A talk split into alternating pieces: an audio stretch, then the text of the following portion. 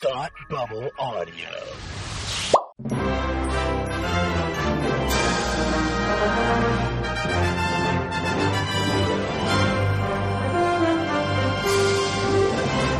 Hi, and welcome to Academy Rewind, the fortnightly podcast where we take a look at the Oscars from years past. I'm Tim, and with me, as always, is my man who thought every movie at the 2021 Oscars was extraordinary. It's Palmer. How are you today? Wow, starting this episode off with a bold-faced lie. Yeah, well, you know, I just thought that you know you should you should come clean early and know that you loved everything, all of it, Yep, every single everything, thing. every single one, absolutely. Even the ones I didn't see, loved them. Excellent. Um, our, and also we have back with us Lisa from I Love That Movie podcast. Back for your second Oscar wrap up. How are you today? Uh, doing well. Thank you so much for having me again. I am super excited to talk about the Oscars with y'all. Oh, and we are happy to have you here. And so, We've decided on special episodes now. We need a referee.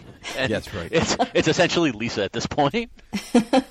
all right. So I fi- I figure that we should address the format of the Oscars first before we dive into all the categories and what we thought and blah blah blah, all that stuff. Just because it was different this year, right? So you had so it's COVID, and so they're they're spaced out between a bunch of different theaters. You know, the people watching in the people watching in London, you know, wherever they are across the world, and then the main um, the main audience uh, and um, attendees in L.A. Uh, and so it was stripped down. You got like no video, minimal video clips. The original songs were played during the red, or they were played during the red carpet event. All this stuff. What did we think about it? Let's start with our guest, Lisa. Hey, so I I liked it. I liked the intimate setting. They were in like a train station, right? Union were in- Station, yeah. It's Union Station, yeah, okay.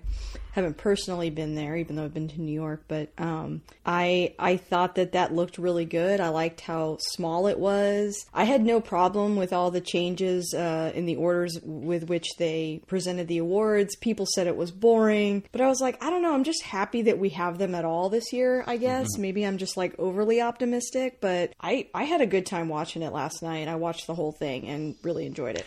Uh, I mean, the the look and feel was very different. I know they said at the be- like up front they were like, we want it to feel more like a movie, and some of the visuals did just that. Like the way the tracking shot inside, it looked like an independent movie. I'm with Lisa. I absolutely loved Union Station. I thought the the intimate setting looked great, and I wish they could find some way of adapting that going forward. Um, but I know since it's at the Dolby Theater, you really can't. Uh, the I will say I didn't like the the change up in awards, and you can I think you can put the awards in any order you really want, but I think you need to keep Best Picture last. Like anything else, I'm fine with changing around. You want to give me director first, Best Actor and Actress, you know, right before Best Picture, fine.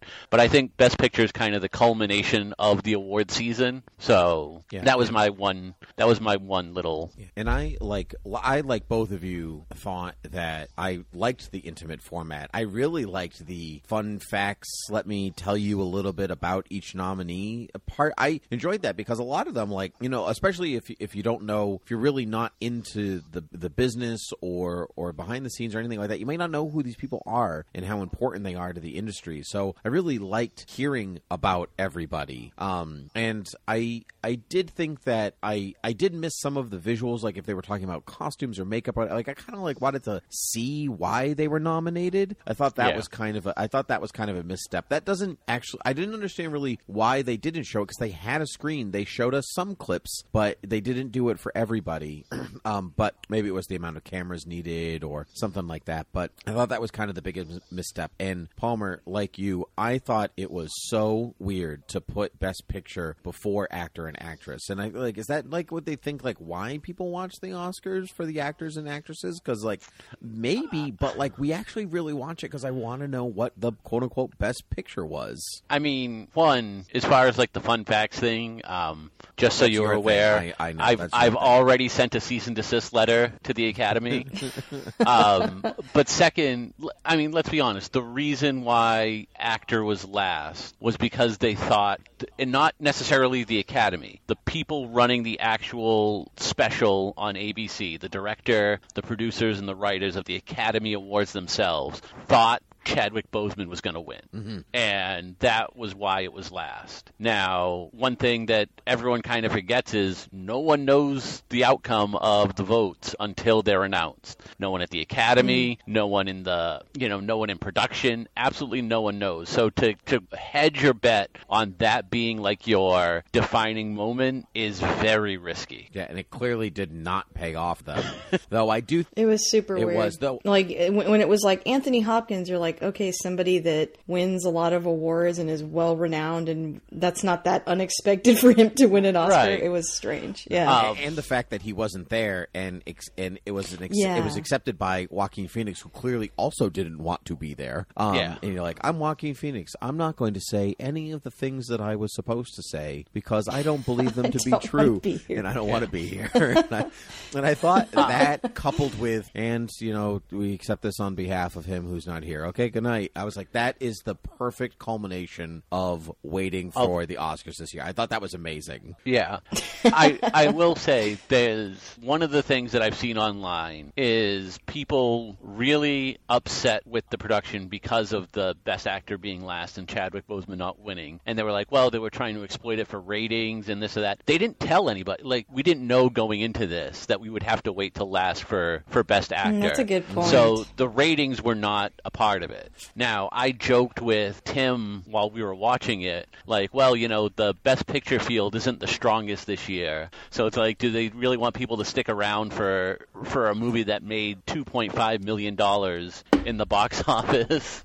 But, you know, I I get what they were hoping for. And it just didn't work out, and that's why you should not. That's why you should not build your entire telecast around like a, a good shot. I mean, the actor category was stacked this year. It was. It was, and and we'll talk about that as we go. So actually, that's a great. uh, Um, let's we will. I'm sure we'll talk more about the format as we, as we go. But let's um uh, because I have things to say about the music game. But we'll get there when we get there. Let's um like like the Academy did this year. I'm gonna go in a very arbitrary order on these categories. There's no The humanitarian award first. That's right. I well deserved. and let's move on. Yeah, Yeah. both of the, both humanitarian awards well deserved. I thought they were great. That was good. Uh, You know, one quick thing on those two special awards. I've been wanting them to bring back the special awards for a while.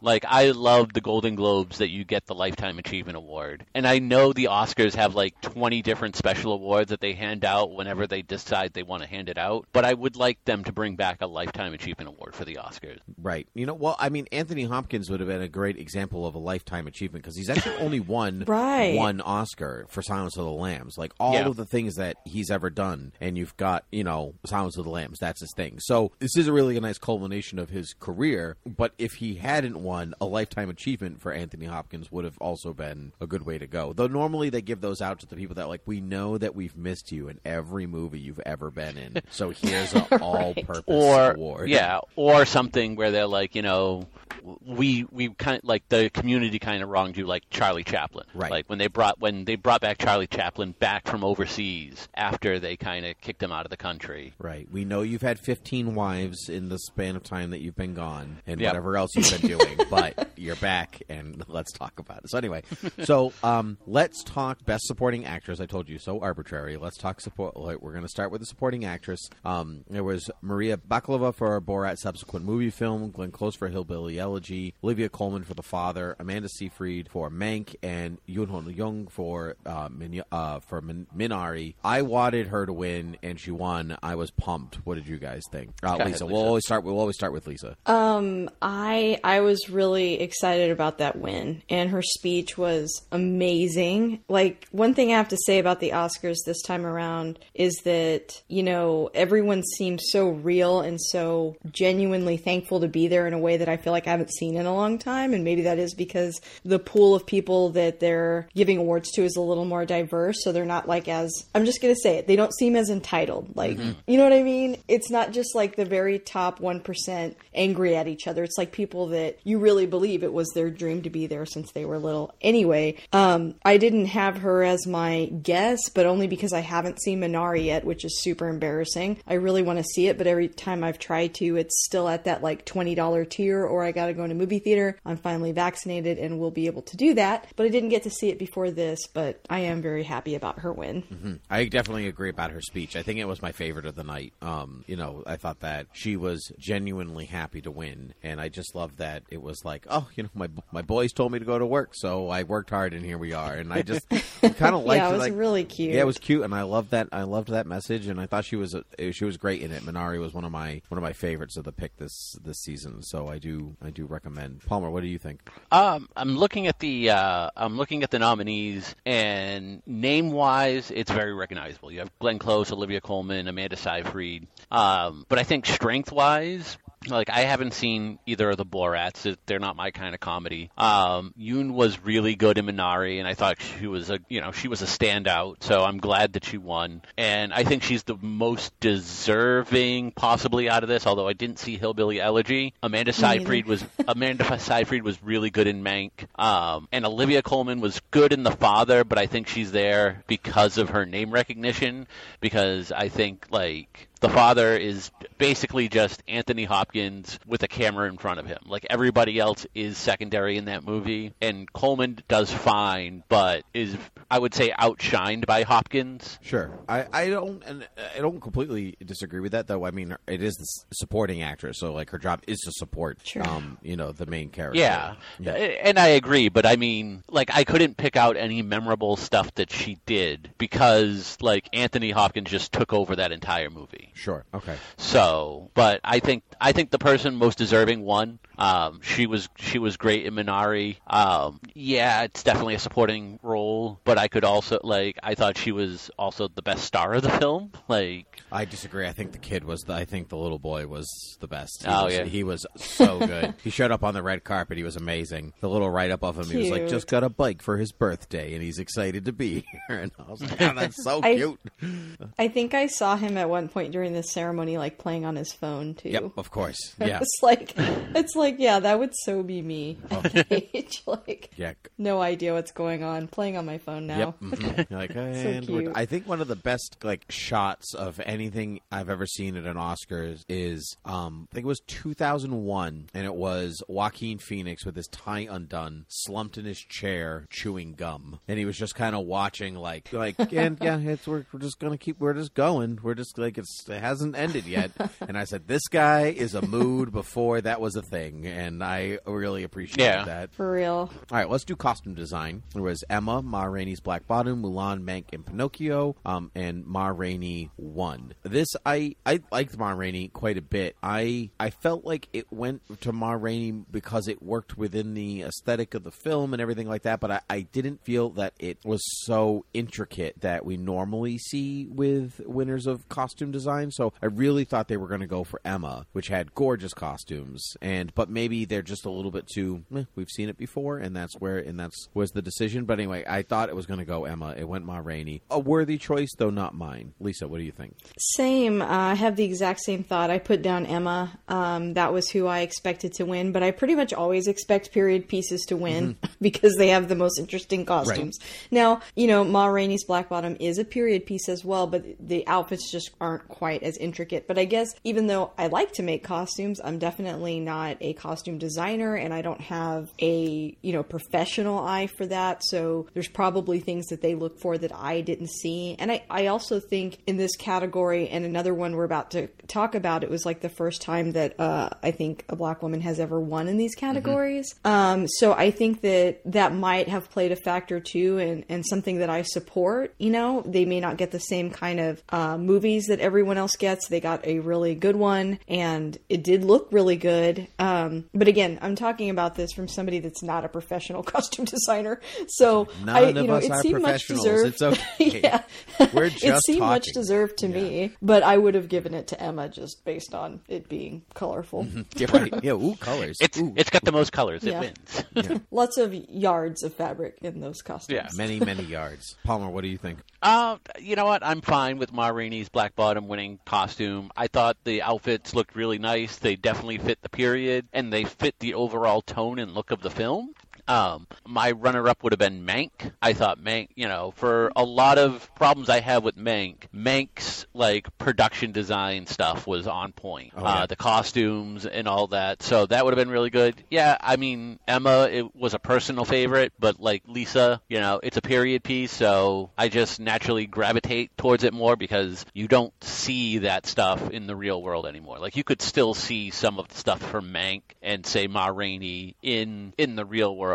Yeah. Uh, you know, and then, as we just established, though, Mank was in black and white, no color, no win. That's the rule. Yeah. You know, so that's uh, that was it. Um, let's move on to original score. Uh, the Five Bloods, Mank, Minari, and News of the News of the World, and Soul uh, were nominated. Soul won. I thought deservedly so. There was a. Um, I th- actually personally, I think I like the Mank score better. Like just if I was like to if I go go back and listen to it, Mank has a great score, but Soul does a really interesting thing that it moves between different styles of music, and it's not adhere. It doesn't adhere just to jazz. It also adheres to synth and techno and like all these like different and all these different styles to do a blend with the real world and the spirit world and the in between, and it mixes them all together really, and it mixes them all together really well. Um, and so and because it's so laced into the story itself, it, it kind of felt like yeah, you're gonna win. There's no question. Lisa, quick story time. I um uh, I agree with everything that you said, and I'm always excited, honestly, when Trent Reznor and Atticus Ross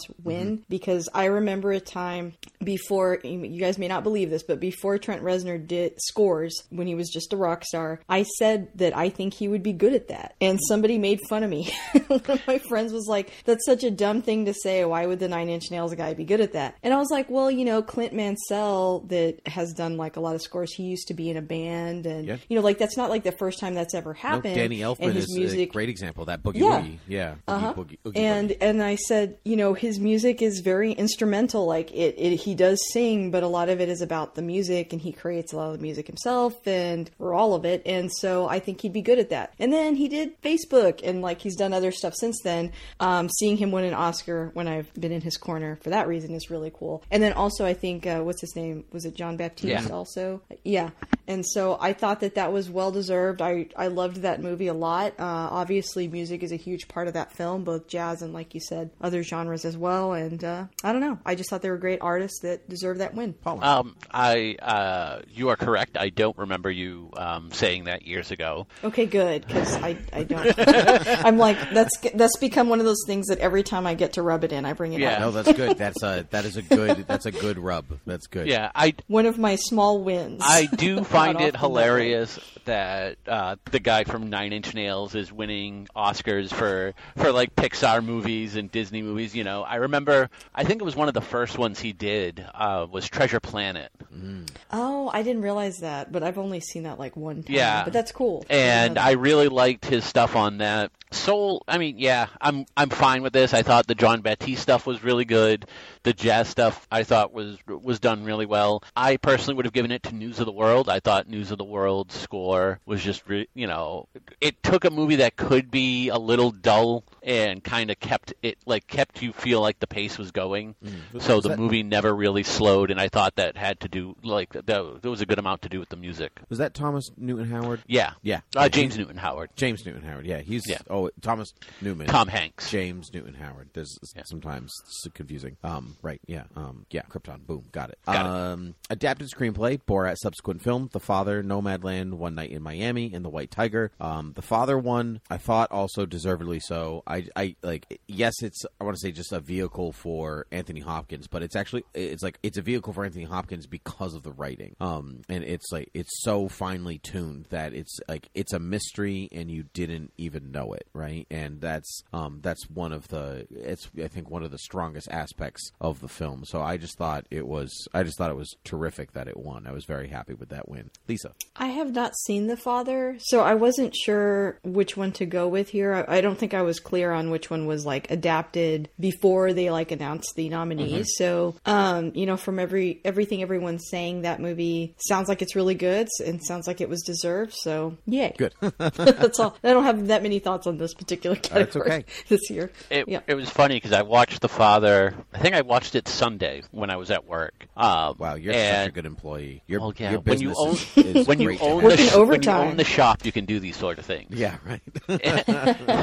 And um, as I was watching it, I'm like, wow, this like this feels like it would be a really good play. And it turns out it actually was a play. Um, and, now, uh, that being said, I knew One Night in Miami was a play beforehand, and I think I would have given it to One Night in Miami. yeah, I actually Um, never got to see it, so I I, could, I didn't Me have neither. Yeah. that. Yeah. One Night in Miami is really good. It's got a very strong uh, cast. It's got um, it's a really good uh, ensemble performance. The father, I think the I think the writing is good, but I think in lesser hands, it's just a fine. It's just fine. Um, so I think it I think it pairs dramatically with how good the acting becomes in the movie for the father. Okay. All right. Let's move on to original screenplay. You know, it's not all random. These are paired. Um, Ju- Judas and the Black Messiah, Minari, Promising Young Woman, Sound of Metal, and The Trial of Chicago 7. They gave it to Promising Young Woman. Frickin' deservedly so. That movie was amazing. Everyone should see it um, and talk about it and love it. And I just think that it's even more amazing considering that, like, you know, she wrote it. Uh, Emerald Fennell, like, wrote it, shot it, edited it, like, and it was, like, all in, like, quick Yeah. succession. It just makes for such a great story and like the perseverance of like or what hard work gets you and like it's just great. It was really good and uh, I I thought it deservedly des- uh, won. However, every single one of those movies was excellent and it was it, like every single one and I would honestly give it to any of them. Lisa, Yeah, so you guys know that I'm a fan of Promising Young Woman. I was excited when I saw the trailers, but was completely blown away by the actual movie because it goes in so many different directions that I wasn't expecting, subverting the genre, you know, commentary, social commentary in areas I didn't think it was going to go in, kept me guessing, you know, very great, great movie. Um, was this probably going to surprise you? I would have picked Judas and the Black Messiah though. no,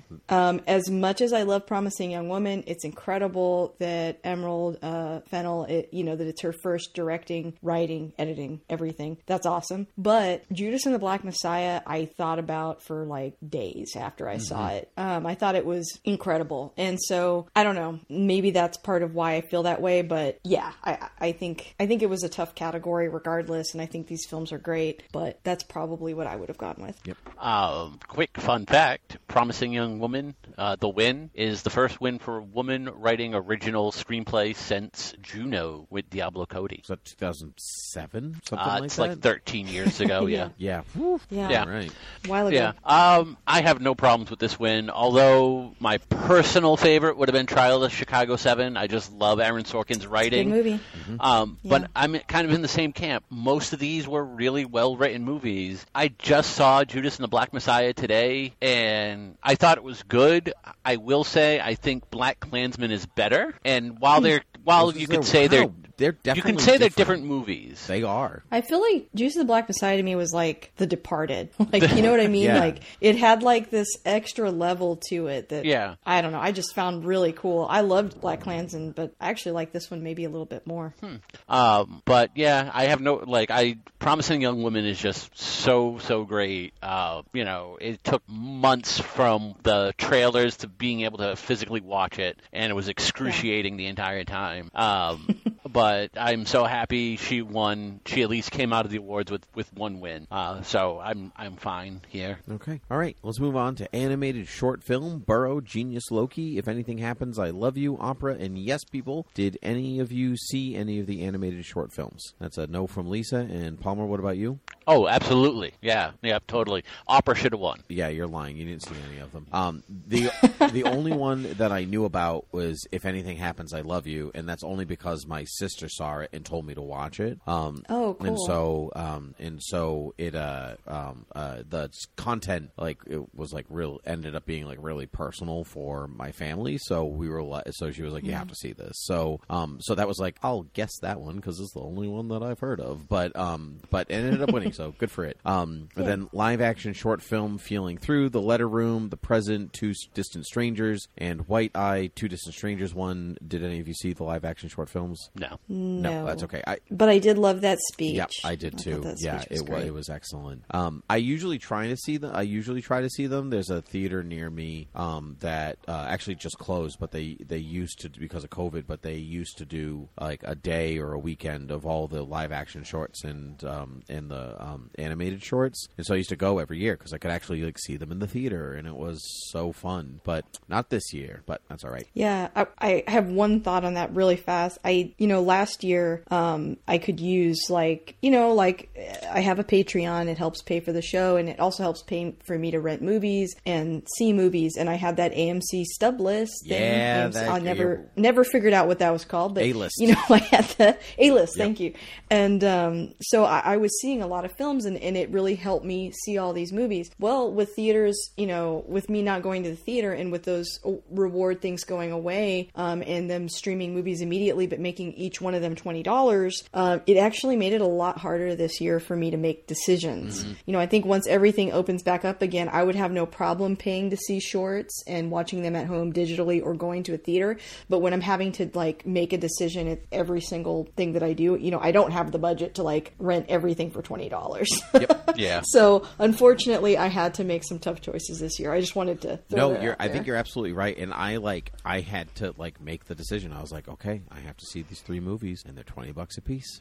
All right, I guess there's that's my fun money for the month. Here we go. And that's like, and that and that was that. Like I had to make that choice. Yeah. So. Um, And Yeah, and you could have probably seen all three in a month for twenty yeah, dollars. because Yeah. because Palmer and I And- also do a list. So Yeah, yes. and I love, Yeah. I love, you know, while we're talking about this, I love people on the internet who are like, you know, we're so happy that stuff is streaming first instead of going to the theaters. Like, you're paying more to stream it at home, and you don't get to keep it. And the one thing you guys never realize, one thing no one ever realizes, if it catches on and that becomes the norm, it's not going to stay twenty dollars. Like, it's going to go up to thirty or forty because now you're taking money Or from. maybe it'll be like a another A list digital or something. I mean, that would be that would be great, but you have to you have to assume like movies that make hundreds of millions of dollars in the box office make it because if a family of four go see a movie, that's forty dollars. If the family of four can Mm-hmm. just watch it at home for twenty dollars and then invite another family, True. You know, well, not now, but Yeah. you know, usually, not now. Right. Well, I mean,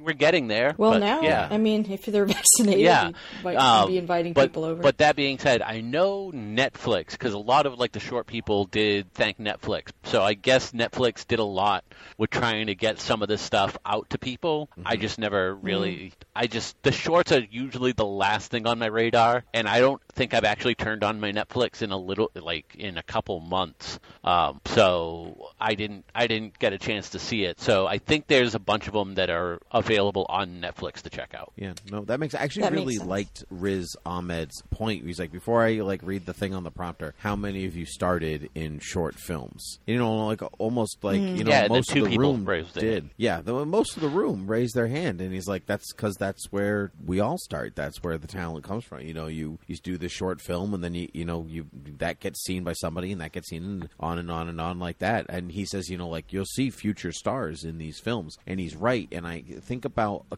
I think it was not last year, but the year before, there was that short film about the teacher of the deaf child. Do you remember? And like the mom like didn't believe that the child was deaf, and they were like, just teach her the real way. Do you remember this one at all? Do you guys see this? You know what I'm talking No. about? Okay, well, it was really good, and I recommend it. It's like 20 minutes, but um, uh, but that woman went like I was watching um, uh, All Creatures Great and Small on PBS, and she's one of the stars of that, and I was like, hey, there you go, the perfect. This is like a prime example of you know, like you were in a short, and now I'm watching you on a masterpiece theater, and that's great, good for you. Um, So anyway, let's move on. Supporting actor: uh, Sacha Baron Cohen for the Trial of Chicago Seven, Daniel Kaluuya for the Judas and the Black Messiah, Leslie Odom Jr. for One Night in Miami, Paul Raiki for The Sound of Metal, and Lakeith Stanfield for Judas and the Black Messiah. It was Daniel Kaluuya that won for Judas and the Black Messiah was my choice. He won. I was happy. I thought he was just mesmerizing. Um, and I thought everyone was good. Sacha Baron Cohen won my Best Supporting Actor or Windy when we did the 2020 wrap up. And Yeah. So I was all ready for that. But um, I just thought everyone was good. But he just he he got a cultural moment, not just a person, but but a moment. And I and I I think that I think that the his performance lives outside of the movie just as much as it does in the movie. And I think that's that's really why I, I took to it the most. Uh, Lisa. Can can you read off the names again really quick? They Sure were can. Sacha Baron Cohen for Trial of Chicago 7, Daniel Kaluuya for Judas and the Black Messiah, Lakeith Stanfield for Judas and the Black Messiah, Leslie Odom Jr. for One Night in Miami, and Paul Rickey for The Sound of Metal. So yeah, on my list I had Lakeith. It, it, it was just such a tough decision in that movie. Um, you could almost make an argument that Lakeith is actually the main character, but he's agree. Mm-hmm. he's nominated supporting. Um, I I like enjoy him and everything that he's in, but I felt like his performance in this movie was like perfectly tailored to him, and uh, he had us you know rooting for him and against him and worried for him, and just I don't know. I thought the performance was really really good. So even though I, I I'm happy with the win, I I would have picked Lakeith. Okay, yeah, I, I, I back you on that. That's fine. Uh, Palmer, Uh, I am happy with the win. I think it's in the wrong category. You think that I think should have been Best I think Daniel Actor. Kaluuya was was head and shoulders the star of that film. yeah, see, that's interesting because I actually I, I agree see- with I Lisa that I actually think it's Lakeith's film, and I think he's supposed to be the main character, but you spend you spend so much time with Daniel Ka- Kaluuya's character um, that I like like it's kind of like the opposite problem that that the supporting category sometimes has. Like you know, like oh, you you nominated Anne Hathaway, she was in a two minute song in the movie. Mm-hmm. Like like Kaluuya is almost in like more than half of the scenes. Yeah, but the, but the narrative isn't through his eyes; it's through LaKeith's Yeah. eyes, which means that like he's like it- drawing the line, like he's the the main vehicle looking at this as like an observer. But Right, I get that, but we're paying more attention to to the chairman of the of the Black Panther Party than we are of his character. So again, like it's just my thought. If it was me, I would have put him in the acting category, and then I would have given the the supporting actor to to Sacha Baron Cohen. Um, although I will say. Uh, Paul Raci in Sound of Metal was really good, um, especially because I don't really like I don't recognize him from from a lot of stuff or anything else. Pretty sure this was his first movie. He's Yeah. one of those. Wow. Yeah, Yeah. I think I think that he was actually. I'm pretty sure that he was a teacher or something, but he like an activist. And he was a teacher in this movie. But I'm pretty sure that like I'm pretty sure this is his first movie. you Yeah. know? And then the only one that's nominated in this category that I felt shouldn't have been is Leslie Odom Jr. And I'm not saying he's a bad actor. I'm saying in that movie, um, they should have nominated the guy who played Malcolm X. I thought I the guy didn't who, see it, so yeah, I can't comment. yeah. Yeah, I didn't either. Um, I will Yeah. see it, Yeah. but I haven't but I, it like yet. when you see it, I can't wait to hear what you guys say, think about it because again, I thought it was a really good movie. But I think the guy who plays Malcolm X like just nails the character so much, and I don't want to say Leslie Odom Jr. is only there because they were like, let's let's nominate the Hamilton guy who's playing a singer in this. You know, he does a good job, but I don't think he was the best one out of that cast. So hmm. Well, that's well, the only one I would replace. I'm happy he got nominated, but Well, they had their reasons, but whatever they are, it's not about a documentary feature. Collective, uh, Crip Camp, The Mole Agent, My Octopus Teacher, and Time, uh, My Octopus Teacher 1. Again, it's the only one that I had heard of because my brother in law loved it and told me to watch it. Um, and so I said, well, that's going to be my pick, and it won, and I was happy. So, and that um, one is on Netflix. and that one is on Netflix. Yep, that Yeah. one is, I know yeah. it pops up in my, like, you should watch this all the time. Like, and I'm Yes. like, I know. Aggressively Yeah, so. and like, I know, I probably would love it, but I'm not in the mood for a documentary right now. Listen, Netflix, I've never once watched a documentary or anything about an octopus on on this thing. Why are you telling me this? yeah, yeah, I know. I'm like, I know, I'm sure it's great, but I want to watch The Nanny on HBO Max instead. Don't bother me. All I use Netflix for is horror movies. Why are you telling telling me to watch My Octopus Teacher? because you find the ocean scary, Palmer. Everyone knows that. I do. Yes. I I agree with you, Palmer. Yeah, no. 100, 100 percent.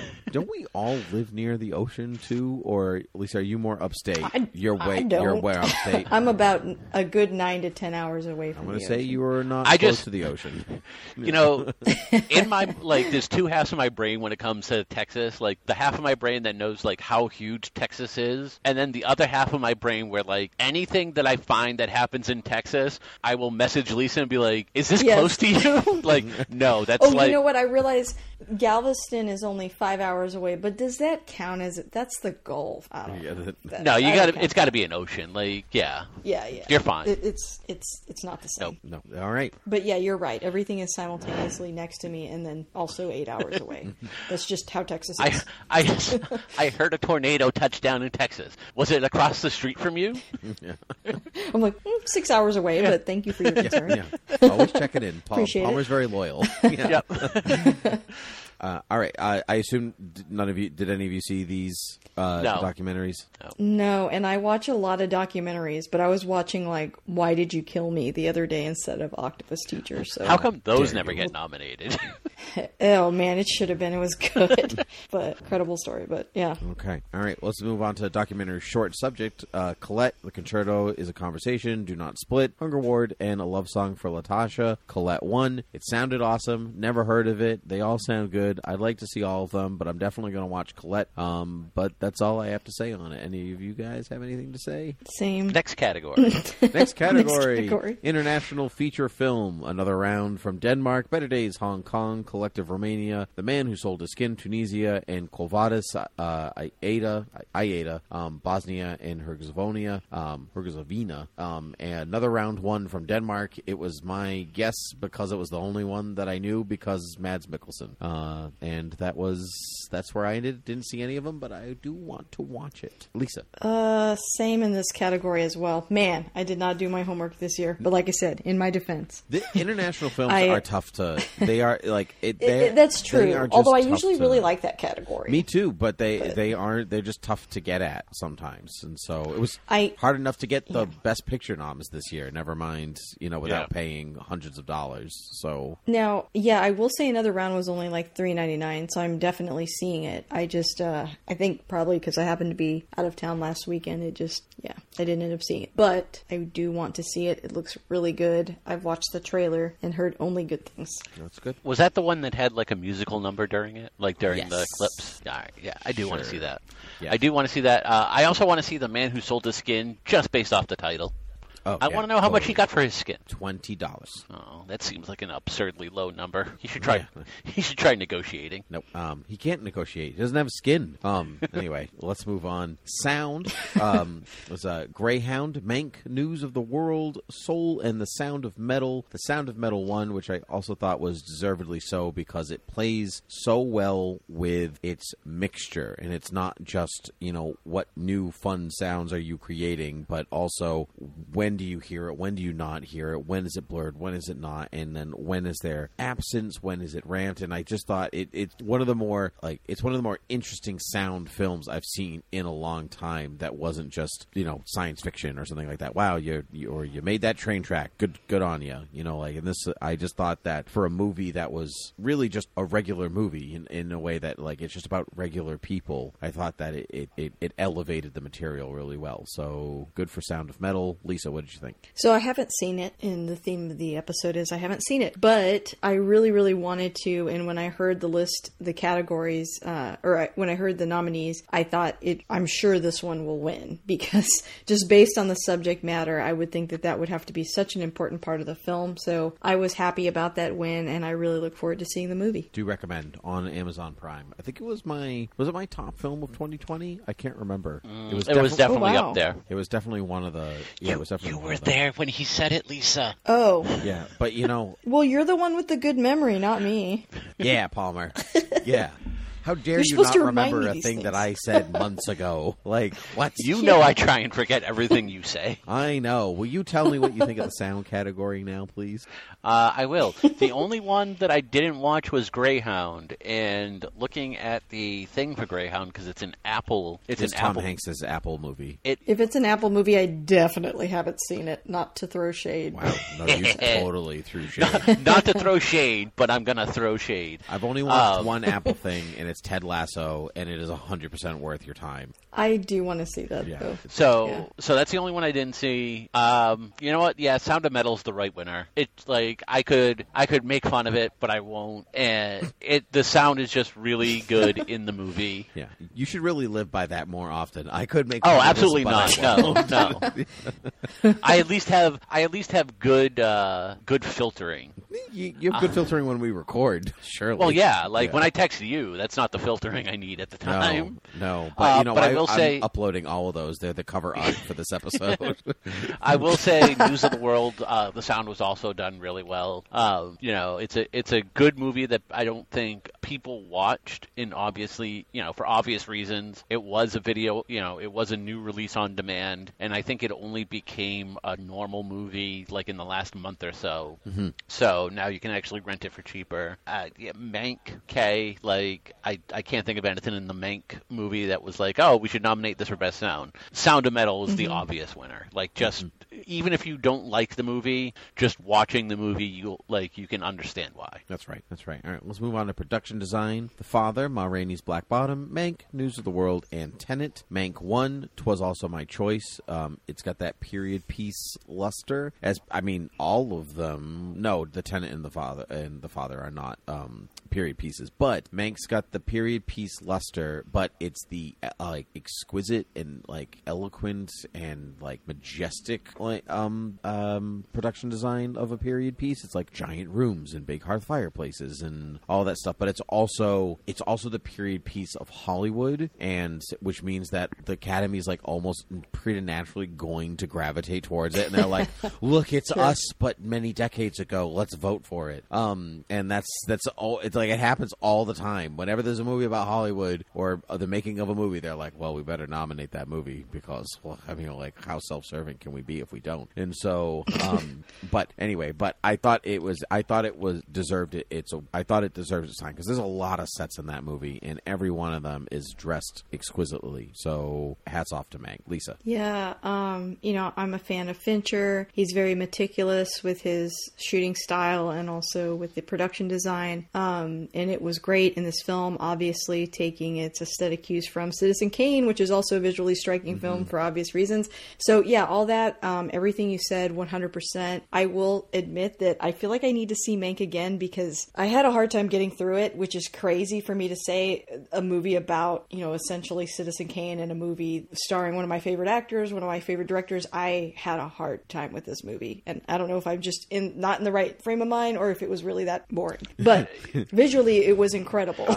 so You know- if if I give it any awards, it would definitely be production. Yeah, design. you know, you're not in the you're not alone in that camp. That seems to be like the it's the hot take that everyone has. it's the hot take everyone has and it's one of the few hot takes that I'm like I I definitely agree with. Like for the for what the movie is about, I don't think it just came like it never coalesced as good as it as good as it could have been. Um, and I had said this in our and I said this in our uh, wrap up year episode that you know I love RKO two two eighty one or two forty one. I can never remember the three digits. That's a kind of about the same thing. Like it's about Mank and Orson Welles writing Citizen Kane, and I think it's just done infinitely better. So like to me, it was hard to measure up to that. But the look of this movie is flawless. Like it's on point. It looks exactly like Golden Age of Hollywood, which I love. I am fine with it winning technical awards. I would just not think that this movie should ever win like a Best Picture or you know Well, Gary Oldman was fine. Yeah. yeah, you you know, spoiled it. Uh, Gary Oldman was fine, but like the visual, But he's been visually, better, it's yeah. really good. Yeah, I um. So actually, I saw this. So Mank has actually won more awards, Academy Awards, than Citizen Kane, which I thought was hilarious. Yes. Like um, which is great. But um, but I I think to all of your points, like I, I liked Mank, but it was also like I want to watch this in the background. This is a background movie. It was like The Irishman. It's like, how much longer is this yeah, going to go this on? absolutely. That. I mean, yep. Mhm. yeah. even though I think I like The Irishman, or I had more fun watching that, maybe because it was about mobsters. I had but- more fun watching Girl with a Dragon Tattoo. All right, there was I love Girl with a Dragon Tattoo, though. Like, yeah, Yeah, I like that yeah, movie. I love. It. But that. I know what you yeah. mean. yeah. Um, yeah, I would never to say I had fun watching Girl. with a Exactly, Dragon but I had though. more fun watching it It's an than awkward Mank. thing to say. Yeah. no, I had fun watching Mank, but it, it's it's definitely a like okay, yeah, I think you said what you needed to say movie. Um, but that's okay. It's you know it didn't win Best Picture, and, and- but it won the things it was supposed to win. Um, film editing: The Father, Nomadland, Promising a Woman, Sound of Metal, Trial of Chicago Seven. I thought they were going to go for The Father because it the the way that they said who everyone is and at what point in and like it flips between. So I don't know if you you didn't. I don't think Lisa. You said you didn't see it, right? So. Uh, No, I got a sense of what you're probably about to say that, like, because the character is confused as to who he is and what time he's in, you know, people look different in certain parts of the movie and things like I, I got that sense, honestly, just from watching the Oscars. That's good. All right. Well, they, they sold it well. Then that's good. Yeah, because Yeah. it's a he's got he has Alzheimer's, which really isn't a Mm-hmm. mystery to itself in the film. But like you don't know where he's declining, how long each section is, and everything like. So it plays well with almost a almost a time skip where we're you know we're skip, but um uh it leaves you unsettled yourself. And I thought it was I thought that was really well done. But so they went for Sound of Metal, and I maybe either of you can tell me why I was a little I was a little lost on this one, Lisa. I would have given it to Promising Young Woman. Um, I thought that was just such a cool stylistic film. You know, some people have said things like sort of Tarantino esque at points and just done really well. I haven't seen The Father, so from what you're saying and from what I'm hearing, it, it sounds like that would have been the better choice. Again, haven't seen Sound of Metal. I think Sound is what it should have won. Um, and metal. so yeah, I can see in metal. Yeah, if there was a metal category, should have won Mm-hmm. that too.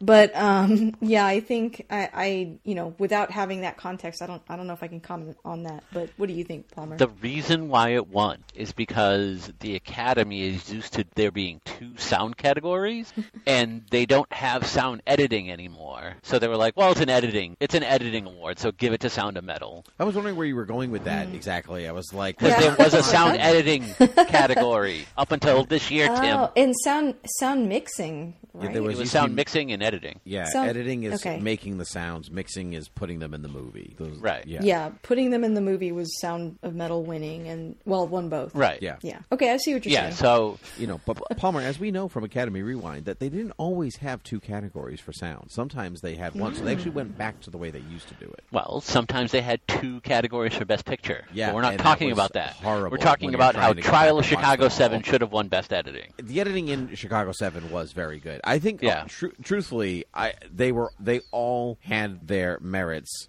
but I, I I- get what you're Metal just- saying. yeah, I get what you're saying with the father, but I never felt that, Mm-hmm. and maybe that's because like when I pulled up the when I pulled up the movie to watch it, you know, they had like the little blurb that said like he has Alzheimer's. So Sure. that was not like a mystery, but um, so maybe that could have taken away from it. But I will say, like Promising Young Woman or Trial of Chicago Seven would have easily, you know, either one would have been really good. I would have given it to Trial of Chicago Sun Seven, uh, the Trial of the Chicago Seven. Promising Young Woman, the editing just for me didn't stand out as much as everything else in the movie. Um, I just with with Trial, like you need editing to keep Sorkin going. Yeah, I agree. Um, and Sorkin needs needs the tempo, and I, I, I don't think Chicago Seven was its his strongest tempo. That was kind of the thing. I did I did feel that it, lagged in places, and that's precisely what a Sorkin film shouldn't do is lag. Let so, um, but but need we say no more? Cinematography: Judas and the Black Messiah, Mank, News of the World, Nomadland, Tri- Trials Chicago Seven. Mank was my choice. Mank won because it's you know it's the homage to Citizen Kane, and it's pretty. It's it's like it's done freaking so well. Um, but I think that they're all good. Not in this category. I honestly think that um, Promising Young Woman should have been nominated for best cinematography. I feel like there was they like played so much with like the dichotomy between like her like the club scenes and like the 50s ish innocence of the other relationship and like the color schemes that they went back and forth with that. I thought the I thought both production design and cinematography like were standout in that film and Mm-hmm. they didn't get either and I was uh, I'm like I'm shocked shocked I tell you but I thought Mank Mank for its meticulousness to Citizen Kane I thought really deserved what it got uh, Lisa I actually would have given it to Judas and the Black Messiah. I thought there were, I don't know, I, I thought that, like, again, maybe I'm just in love with this movie, but there were a lot of really striking visual moments for me throughout the film. I kept thinking, not only is this such a compelling story, not only does it kind of remind me of, like, The Departed and, you know, other great movies, but it visually is just so cool. Like, it looks so good, mm-hmm. like, with so, so many pretty scenes. And so that's, that would have been my vote. It's weird to say that Mank should have won the award as is well deserved the award that it won for mimicking essentially another movie. sure but, it, just it, do- didn't remake the movie though so I think you know there's a difference Yeah. No, but- but I'm yeah. ju- but what I'm saying is like it's weird to say that, but at the same time, I absolutely agree with it. It just nails it, like mm-hmm. Just one hundred percent, and I'm fine with this. Um, the rest, the rest of the movies, yeah, I could, I see, I see Lisa's argument for Judas and the Black Messiah,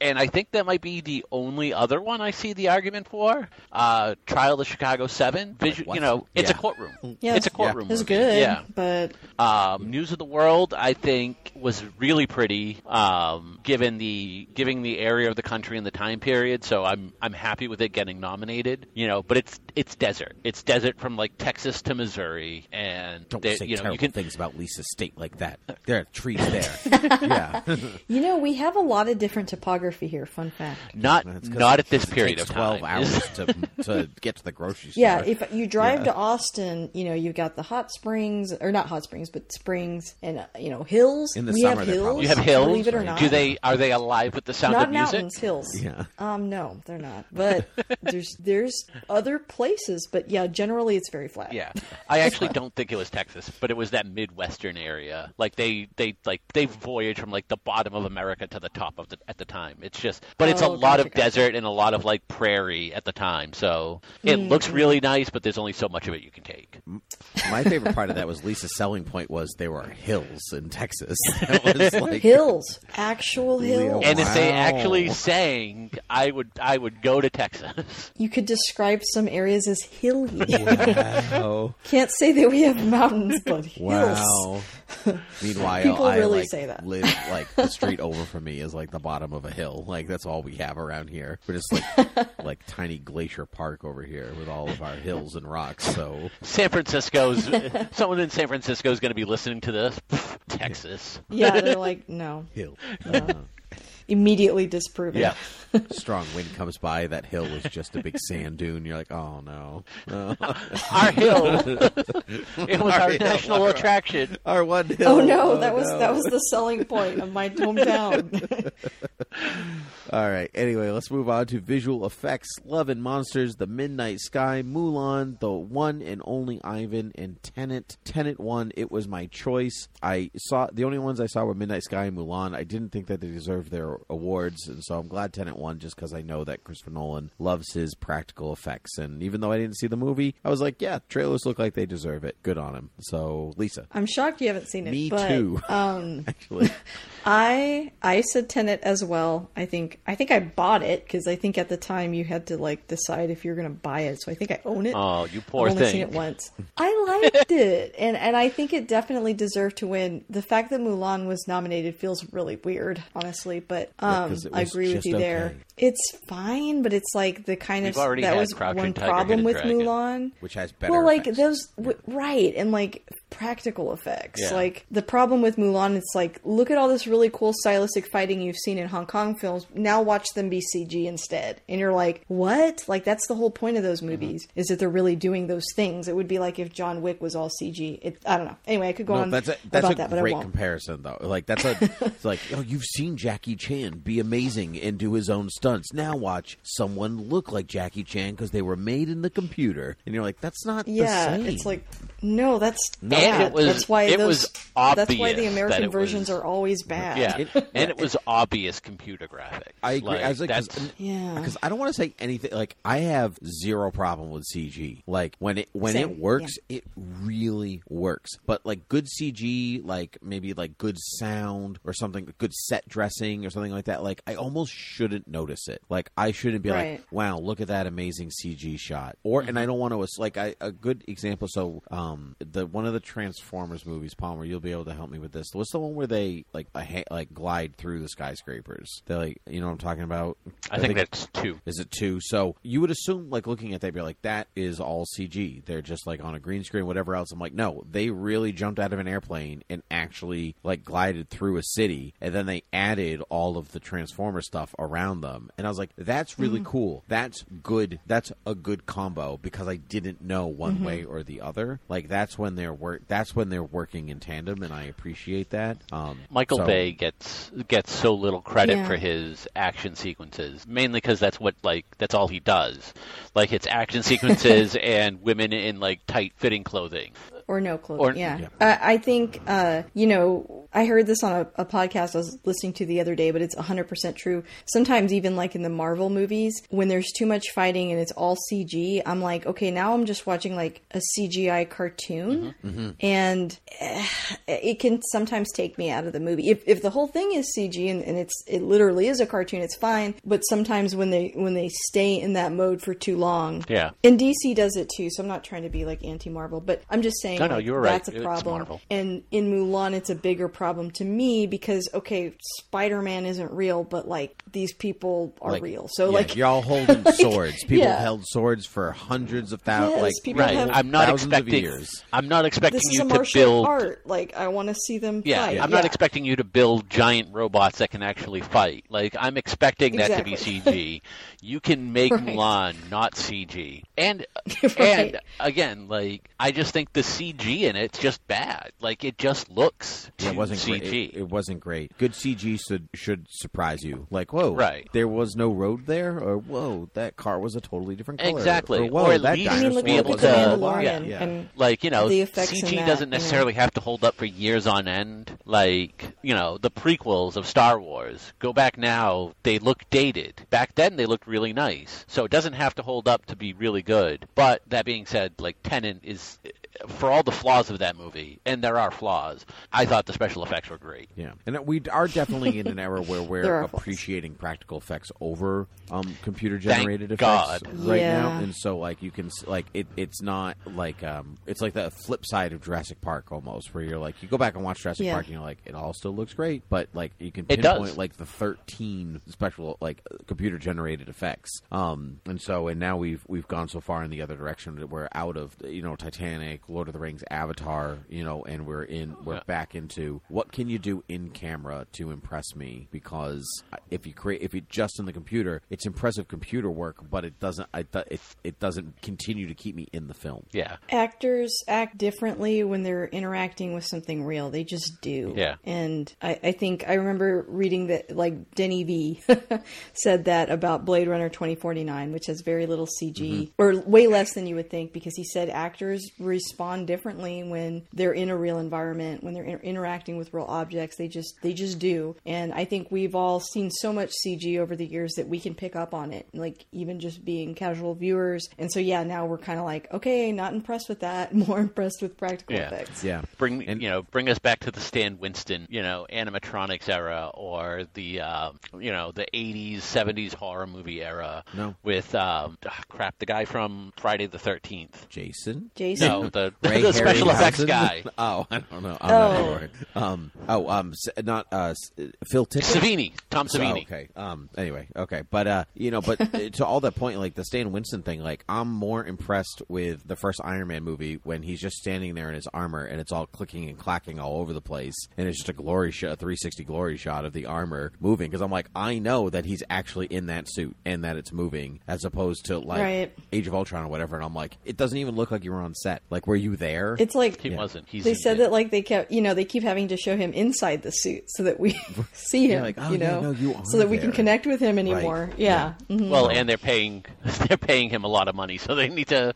True Yeah, true get their money's worth. But anyway, Yeah. let's move on to makeup and hairstyling. Uh, Emma, Hillbilly Elegy, Ma Rainey's Black Bottom, Mank and Pinocchio. I'm not sure if I felt like it deserved it, but I Ma Rainey, I put it as the winner and it won mostly because I thought that Viola Davis's uh, makeup like really did help transform her very well into Ma Rainey, and even um, and so that's even though maybe like the hair in Emma is more intricate, or um, Glenn Close's makeup in Hillbilly Elegy is also transformative. That mom was a real person, so and that's always that always kind of gets the um, that always gets the leg up. And Mank's was good, but I st- it wasn't like Darkest Hour where I was like, is that Gary Oldman or is that Winston Churchill? Right. And this was this was very much um, more like more like that. Where Mank I was like, that's Gary Oldman. That's whoever's playing Orson Welles. That's you know whoever it is. So that's where I landed. What about you, Lisa? agreed also side note orson welles was weird because he was like way too old to be orson welles at that time but anyway He was like the legend of Orson Welles. He's like what I Yeah, imagine he was, like, Orson Welles to be. and, like, yeah. Yeah, Yeah. Orson was like in his 20s. But yeah, like uh, I said Emma because it seems obvious, but you make a good point, And I also want to say that Viola Davis doesn't get enough credit for her transformations. She can like transform into her characters. She can be a transformer if she wants to. That's how good she she, could. is. She's more than meets the Yeah.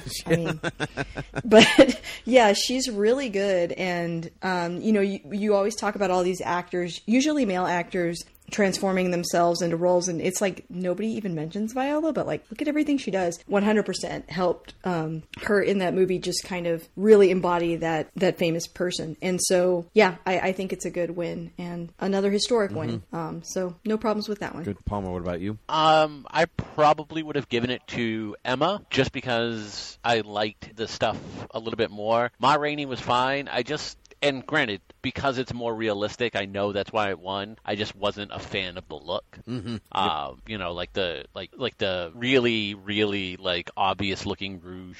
I realized it's the style at the time, so like It's they also did a what really good Ma job. looked like. yeah, and that's a really good And job they're trying that. to make her not look. I mean, Viola's like stunning. so beautiful. Yeah. Right. Yeah. It's like we have to transform her into a different person. Right. So it's hard. So like I said, I, I understand that, but just like personal taste, I just think like makeup's one of those things where like I never like too much of it. Like I like the more subtle, the better in my in my eyes. But so I'm fine with them winning, but I personally probably would have picked Emma When you say like less is more on makeup, do you mean film makeup or all makeup? in general. I was about to I say like- I definitely err on the side of excess, so I'm different from Yeah, I you was there. I was wondering if you were like, are you just like making a blanket statement about all makeup across the world, Hey, or are you specifically talking about film makeup? Palmer says less Yeah. makeup, less is Yeah. more. no, I'm just Those are like But two I- Lisa says, things. "Pack that on. Yeah. Do your thing." No, I mean do whatever makes you happy. Like obviously, like you don't have to you don't have to, you know, do what I like. I'm just saying like when what? it comes to I have that recording. It's recorded. No, no, I you don't have to do it. I can't what believe you said likes. that. I'm going to take a sound bite. I can't believe Palmer said women shouldn't wear makeup. That is so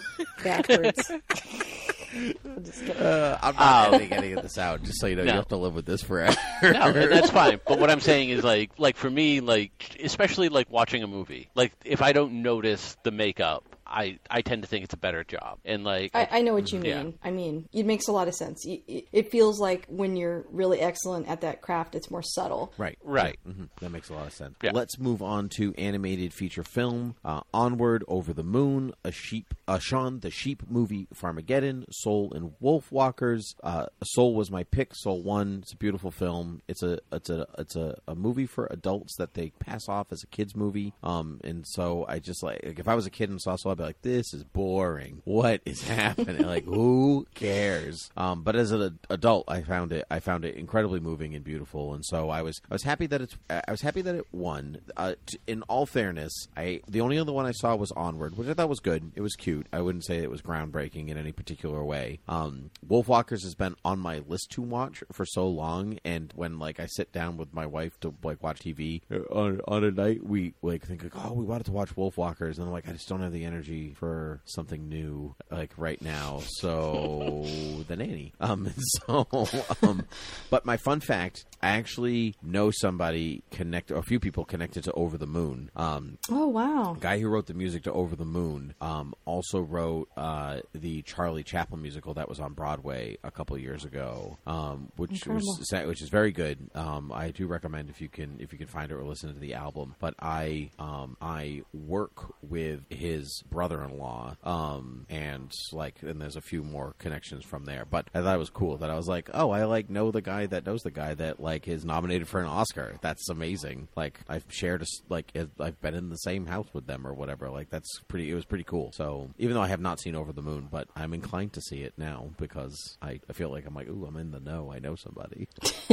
Yeah, I I would have given this to Soul. Um, I feel like I had like a weird existential experience while I was watching it. I was like crying like a lot, like to where it was weird. Mm-hmm. And I think it's because of a mixture of like the pandemic and like I had a bunch of big life changes last year with like changing my job, buying a house, you know, just all this stuff. And it was making me think about, I mean, and also your mortality because there's this horrible global pandemic. So like, I think I was already thinking about some of these themes that they touch on in the movies, like perfect timing. And it was just an incredible film. I agree with you about Onward. This is a hot topic in my house because my husband loved Onward, but I'm like, eh, it's fine. It's like kind of what I expect out of movies like that. I didn't think it was that great. Felt kind of formulaic to me, but but good. But he really liked it a lot more than I did and connected with it a lot more. So take that as you will. I think Soul deserved it, and it, it was a great movie. I will note that Tim, you're just horrible bad luck. I mean, that's really You really know somebody here that was there. nominated for Academy Award. They didn't win. You know somebody Oh, no, that was right. connected to the Spider-Man Broadway show, and that got can and that got closed like a That's week true. after I you. wasn't just know somebody connected to it. I knew I know Spider Man. I'm friends with him. One of them. One of them. Yeah. Yeah. Uh, yeah. It's a weird thing. One To, of the Spider. yeah, so there was three Spider Man Spidermans uh, in the like there was like uh, the Peter Parker, there was the Spider Man like singer, like and then there was like a couple there was a or two stunt Spider-Men, like one on stage Yeah. and one doing the wire work, and I knew the one doing the wire work when There the were- show closed God. there were three stunt Spider-Men. Uh, three stunt Spider. Well, There was- it, there was it ended stage- tragically, Huh. right? There was the stage one, there was the wire work one, and there was the one in the hospital. yeah, I, Yeah, like, like yeah. My friend was the one that is fine. So Yeah. But Well, no, he did yeah, fight he, the 'cause Green he'd Goblin come at the on end. like That right before his they they announced closing. Yeah, yeah, that's Yeah. right. Yeah. Oh, gotcha. Yeah, all of the other stuff happened earlier in the run. Um, Well, that's a dark turn. this conversation. I'm just saying, Tim's bad luck if you if you're connected to movies or Broadway shows. Apparently, That's not necessarily true. I also know somebody who worked on The Prince of Egypt and many more animated films, and he's doing just fine. So, uh, As of this recording, I'm just as of this recording, that I thought I'll I thought you were going to say. later. yeah. I thought you were going to say Yeah, some- really like you knew somebody definitely connected to the uh, Prince of Music uh, musical that's been being shopped around, and I'm like, why isn't it on Broadway yet? Like, uh, no, as in there can be miracles. Can you believe? I sing that to Nick all the time. Uh, really? He's like, I actually- he just stares at me. Yeah, I Yeah. love that song, and I sing it to him, and he just looks at me, and I sing like the whole thing. No, it's a great and song. it's really annoying, and he's never seen the movie. I mean, oh no! he knows all the songs now. Palmer I sent used- You could be miracles. yeah, I gift to me used it as a gift the other day on Twitter. Yeah. I forgot why. Well, I feel like not everybody's seen it, but th- like the songs are like total earworms. I don't know. Oh, Like, absolutely. It's been years, and I think I haven't seen it in years, but I know the songs. Yeah. It's really my well. favorite animated film, like bar none. It's Yeah, good. It's, really good, and it doesn't have that whitewashing problem. Let's No, it just does not. Put that out Yeah. there. No. The people are actually brown, so that's kind of cool. Most, And- not, I mean, they look it, but not all. Almost Not all all the cast was. I think Val Kilmer is. Uh, and true, God that's was true. Val Kilmer, and that's Yeah. that's what I assume is true. actually actually, God is all. just of like in real life. Actually, God is played by all of them. You can hear them whispering. I'm not talking. uh, We could do a whole other podcast on the Prince of Egypt. It's not now. Well, I think somebody actually does a podcast You're on people who like Prince really good movies. yeah. Oh, um, Lisa, do you Oh, need yeah, me to that's come on true. and talk We about talk the Prince of about Egypt? that. Because I, I will. I, w- I Yeah, oh, definitely. I would. I've I haven't seen it in so long. That's going to be so interesting, like to go back and watch You're it. 'cause it's been welcome, so. Internet. Yeah. Yeah. Um, I I personally would have picked Shaun the Sheep just because it's it's claymation. Sure. I like claymation. Claymation is cool. it is. It, Kids. And it's got it's got sheep, it's got Shaun. I didn't actually watch it, but I wasn't gonna pick a Disney movie, so Shaun the Sheep. Yeah, but you know Ooh. the actually the um the the clip that they showed with him just like choosing buttons, I was like, I want to watch this movie. It looks Oh, yeah, great. Absolutely. I felt the same way. You know, I felt the same way. I was like, I didn't even know about It's this. the Like, same. I want to see It's it. the same production company that does Wallace and Gromit, I believe. Yes. Oh yeah, totally. there's no way it's not. But I and I like yeah, that. and it that is on movie, yeah. Netflix because I've passed by Oh, it okay. many times. Oh, it's what I want to watch tomorrow. Fantastic. Netflix is so bad at guessing what Palmer wants to see. No kidding. Oh, I want to Yeah. see it. I want to see it, but every time I saw it, I'm like, I was in the mood of like, I need to watch movies that came out in 2020 or 2021, Ah, and for some reason that has a copyright of like 2019, I think. Oh, A So, few, of okay. these, a few of these movies do, yeah. Actually, you know, because they, you know, it's been a weird year. But anyway, original song: "Fight for You" from Judas and the Black Messiah. "Hear My Voice" from Trials of Chicago Seven. Uh, Husavik uh, from Eurovision Song Contest: The Story of the Fire Saga. Uh, Io Sì (Seen): The Life of Ahead. Um, well, Io Sì (Seen) from The Life Ahead, and "Speak Now" from One Night in Miami. Um, I chose "Fight for You" from Judas and the Black Messiah because, quite honestly, it was the last song that they played at the red carpet. And I was like, "Oh, that was a good song. I never heard that before. I'll just pick that one." And it won, and I felt happy because it was an arbitrary pick. You were lucky this time. Yeah, Yeah. well, Hear My Voice is a good song. Palmer and I were talking about it, and I was like, before they announced the winner, I was like, oh, you're right. Like, Hear Your Voice is a good song. I'm going to change my pick. And then they announced the song, and I was like, well, I'm glad I didn't change my pick because then I would have been one down, but that's okay. Um, but yeah, it's fine. I'm Original song is probably my least invested category, and that counts the, lo- like, short documentary. Lisa, Uh, go. Yeah. Yeah, I agree. Um, I would have picked uh, Husavik. I hope I'm saying that right because it's funny, Mm-hmm. and um, I thought that was hilarious that was picked. And I, I don't know. I, I was in like the headspace when that movie came out. I know it got a lot of harsh criticism, but I, I enjoyed it. I had fun watching it. I needed a mood lifter, and it and it gave me that. So Mm-hmm. I would have voted that because it's funny to me, um, and because I also don't care about this category very much. I I usually love best song. Uh, th- these don't typically have the the oomph in past years. Um, I would have picked "Speak Now." I thought that that song was was really good. Um, although I can't remember if there was a better song in One Night in Miami um, that was original, but I did really like "Speak Now." "Hear My Voice" was also really good, and "Fight for You," you know, were was pretty good. I think it was just a down year for movies across the board. Like I don't know if in a normal year half of these get nominated because there's usually something else. There's usually at least one or two standouts. Yeah. yeah, I agree. Mm-hmm. So, hear ya. in closing, my my pick would have went to um, Prince of Egypt for When You Believe. Which did win, I think. I'm pretty sure that did oh, win. absolutely. I'm they sure had it did. Mariah and Whitney sing at the Ex- awards. They were Yeah, I giving them the remember. What I was It about to was say. amazing. It was epic. Yeah. Oh man, good stuff. All right, let's talk about lead actor. uh, Riz Ahmed for Sound of Metal, Chadwick Boseman for Ma Rainey's Black Bottom, Anthony Hopkins for The Father, Gary Oldman for Mank, Steven Yeun for Minari. Uh, I chose Boseman because I not because I no offense to Chadwick Boseman, who was a wonderful, wonderful person and an amazing actor. I thought it should go to Hopkins because it was a really outstanding performance, like like one of his best, and that includes The Mask of Zorro. So you know, like it was really, really outstanding. But I thought they'd go. They're usually the Academy usually adheres to a posthumous award in some like a lot of ways. Like and then so I was I was actually I was a little surprised. Um, They actually twist. don't. They tell don't me- typically. They don't typically award posthumous awards in acting. Like in the technical stuff, Mm-hmm. when there's like when there's three or four different people, they'll do it. But typically on like a singular award, they don't. Interesting. Except for like maybe uh what's his name, Leonardo DiCaprio. No, he's still alive. But like, well, no. Oh, you're right. You mean? Uh, You mean? I Heath guess what I mean to Heath say Ledger. is, well, yeah, but but I mean, like sometimes I do feel like they give it to somebody that like this isn't their best performance. They just haven't given them one yet. Yes, Totally. sometimes Oh, that yeah, does that's happen. defi- that's definitely Leo. Yeah. and sorry, that that happens a lot more than than it should. Yeah, though I though I do feel that Hopkins is is not like a we're catching up to some of your amazing work from before. He's actually Okay. incredible in this movie. Like Really? 'Cause, like- incredible. Because like I'm thinking about him in what was the the two popes.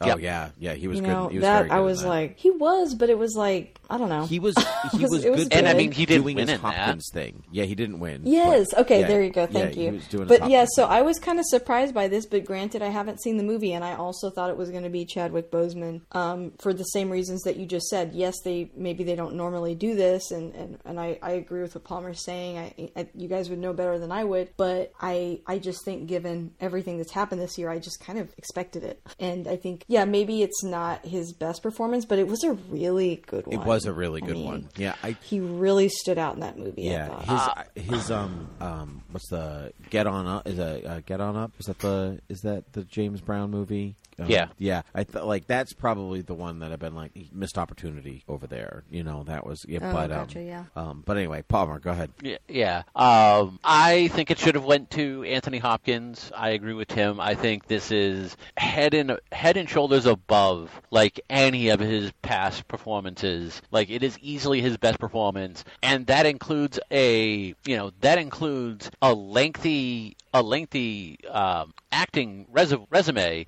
that includes Abraham Van Helsing in Bram Stoker's Dracula. Bram Stoker's Dracula. Yeah, I had to. I was I was going through How his filmography Zorro? as Lisa And was talking too. to find one better than Mask of Zorro. No, there is none better than I was going to go with Zorro. I was going to go with Meet uh, Joe Black, but nope. I'm going with Abraham Van Helsing. Could have He was- also gone with that dude from Hearts in Atlantis. I would have accepted that as well. Um, he, you know, this is easily his best performance. As far as Chadwick Boseman goes, he's good in Ma Rainey's Black Bottom. I think if you're going to nominate him this year, I think they probably should have nominated him for uh, Five Bloods. Agreed. Um, Agreed. so you So know, here we are. Yeah. yeah. So here we are, like, Yeah. and I just, and I, I understand, like, so Heath Ledger won a posthumous acting award, mm-hmm. and he might have been the last one to do it. I can't remember if somebody else did it, but prior to that, it doesn't really happen that often. For, and I think in my mind, there's, there's one reason that I could see it why. When you're sitting there and you're filling out your ballot, say for best actor, mm-hmm. and say you pick Chadwick Boseman, like, do you sit there and have a a real conversation with yourself? Am I only picking him because he died? I mean, I don't know. I've never done that. Right, but I mean, people definitely say that, and I think it's incorrect, and maybe that does take away from their award a little bit. Like when that did happen with Heath, Heath Ledger, you know, people still s- claim that, and it's like, I mean, it was a really good performance. It was really impressive. I thought he deserved that award. If had he been alive, I think Right. he would have still gotten it. absolutely that It, it is kind of frustrating that it carries that stigma where people go like, "Oh, well, they died," and it's like that. That sucks because it's such a huge award, and they're gone. You know, I don't which know. is Yeah. weird because like you're right. That stigma happened with Heath Ledger. And yet like this time around it seemed like the stigma was in the opposite direction. Yeah, it was like, oh, the guy that we expect to win because he's an important Shakespearean style, you know, you know. figurehead in the scene. And then- like, yeah, I, I yeah, you know I saw someone I saw someone on Twitter that was pissed off because uh, Boseman didn't win. And they were like oh they made his widow fly out to California in a pandemic to sit through the Oscars to the very end only for her husband to lose you know only for him to not win and you know that's a crushing loss again I'm like they didn't make her fly out they didn't hold a gun to her head Well, like I really wish that people would kind of like that speech that the actress for uh, Minari had. I mean, it is literally an honor to be nominated. Like, if you're already in the room, you're cream of the crop. You know, you're at the very top. Right. You're at you're very important. You you know, I, I want to believe when people get up there and say like any one of us could have have gotten this award. We share this. We're all Yeah. We all got to this point. It should be seen that way. So yeah, he didn't win, but like, And he I was think- nominated for best actor. Like that's And I think that's such a good thing. If you're complaining he didn't win, you're cheapening his performance because your sole reason for him should have winning was that he was dead. Yeah, I mean, unless they believe that he was actually the best performance out of those out of those five actors, but you'd also have to say like I've seen all five movies, and and say, like definitively he's the best one for this reason, this reason, this reason, and this reason, and that's what the Academy has to do. You know, they Yeah. have you know that's what they should be doing, and what they, clearly what they did because look, Riz Ahmed, Steven Yeun, Gary Oldman, they were all great in their movies. They were all really strong leads. Hopkins was just better. He and that's he's a living legend. But also Hopkins didn't really think he was going to win either. I mean, granted, it was like 4 a.m. in Wales when this thing like wrapped up. So like, it Well, and he is, couldn't so- zoom in. Yeah, and no, and he wasn't allowed to zoom in. Right? He's 83 Right. years old. He's like, I'm going to bed. Like, I, like whatever. So I I do like that the the Academy got bit on that one. They were like, you know, can't zoom in, which I think was a dumb idea. Um, I can And that understand. really- I can understand not wanting them to do that because then, like, everyone would be like, "I'm just gonna stay home. I'll zoom in. Don't worry about it." And they go through all this work to create this safe space. They didn't have that problem that. at yeah, but they didn't have that problem at the Golden Globe. I think they thought that the zooming thing would lessen the viewership, not realizing picking Well, movies that they- nobody they saw already was the did. thing that was going to lessen the viewership. Yeah, Well, not to mention the fact that it created this atmosphere that a lot of, of anger because I think, you know, the, the this particular program, the Academy, is seen as, you know, pretty liberal and, uh, you know, uh, pro uh, mask and social distancing, and yet everybody was really close together. there wasn't a whole lot of social distancing going on, no right. masks. Now, granted, I personally didn't really have a problem with it because I'm like, well, all these people are vaccinated. But then that brought up, you know, the well, not social economic disparity. not everyone was people not having vaccinated. Access. Yeah, not everyone was Yeah. vaccinated. It- so essentially, what they did was they treated it just like A movie uh, set. Film or a TV beginning. set. Yeah, Yeah, they said that as So. Yeah. everyone had So been if you're okay tested. with- Everyone had been like Right. in isolation prior to that. So Right. I feel like, and and I don't think liberals really in this instance were the ones harping about what was going on at the Oscars as far as like them being close together. It was other people that were like, "See, you tell us that we have to do this, and now you're doing the opposite." Yes. Like, I saw that, but then I also saw people saying things like, "Oh, all the you know," and um, I saw this a bunch, Yeah. like not from one person, but from a few people saying, "You know, this is an example of people that are extremely privileged because they all have access to all this testing and and the vaccines and everything, and so they can have this giant event that none of us would be able to have." To that, I would say you're right, Right. But at the same time, if you're okay with them filming movies right now or TV shows, it's the exact same thing. Like we're caught in this weird in between of Mm-hmm. Yeah. like, do we want everyone to shut down until everyone can do that, or are you Yeah. okay with it because and, and, And- you understand that unfortunately some people do have access to better things. And you know what? Let's let's not forget like that also helps out certain economic people that aren't like actors and actresses and stars. Like that helps out all the teamsters and union people that work behind the scenes on places because Right. their job, you know, they're going to their job, but now they also have access to this that they might not have Mm-hmm. had before. So that also does help. Uh, Right. It is an you know, industry. common It is. people. An, they don't call it a, you know a business or an industry for nothing. Like it. Right. It, it is people's jobs, and you know they're the they're Yeah. the front. Good they're point. Yeah. what we see. But there's a lot of people who like need things like this to happen, not to be millionaires, but just to pay their rent. Yeah, but Yeah, I have two friends in the arts, and you know this this has been a really rough year for them. There's no performances almost at all. You know, if you're an actor, especially on the stage, it- it's been such a huge blow, and it's it's hard to decide when can we come back. And you know, if they're doing it in a way that's relatively safe, yes, they're more privileged than some of us are, obviously. Yeah. But I, I, as long as they're trying to be safer, I, I applaud that effort. And plus, I'm just glad we got the Oscars. I don't know, maybe I'm just them I, too much I, of it out. I fully agree. I'm happy about it. um, But that being said, I think they should have allowed zooming because the fact that Anthony Hopkins didn't get to give a speech. Now, granted, you know Yeah. he he kind of released it afterwards, but just given the frame of this being the last award and then them having to end without a speech because of their whole no zoom thing. Yeah, well, just, I mean, like uh, one- one, he didn't know he was going to win, and no, but I um, think if he was allowed to zoom in, he would have stayed up to watch. I don't think so. It was four, like literally four o'clock in the morning in Wales. He's eighty three years old. Like if anything, he's getting up. like at the tail end of the Oscars. Imagine someone waking you up at 4 a.m. and then saying, "Okay, zoom in, you've won." yeah, Yeah. he was like, Where's your he's like, speech? no, I'm good. I think Like, I think you're giving Anthony Hopkins It's very you know little credit for how spry of an 83 year old he is. he is spry. And some people but, wake up early. right? Yeah. yeah, know? but I don't, I don't know him well enough, I you know. know. But He's, either- he was probably out tending the garden with uh, Sam Neill. Yeah, maybe. Oh, yeah, but I love oh, Sam Neill. I love him. Who lives in New Zealand or Australia? I can't remember which one. So New Zealand, I think it's New Yeah. Zealand because of the hunt for the wilder Yep. people. the best country in the world. Anyway, let's talk lead actress,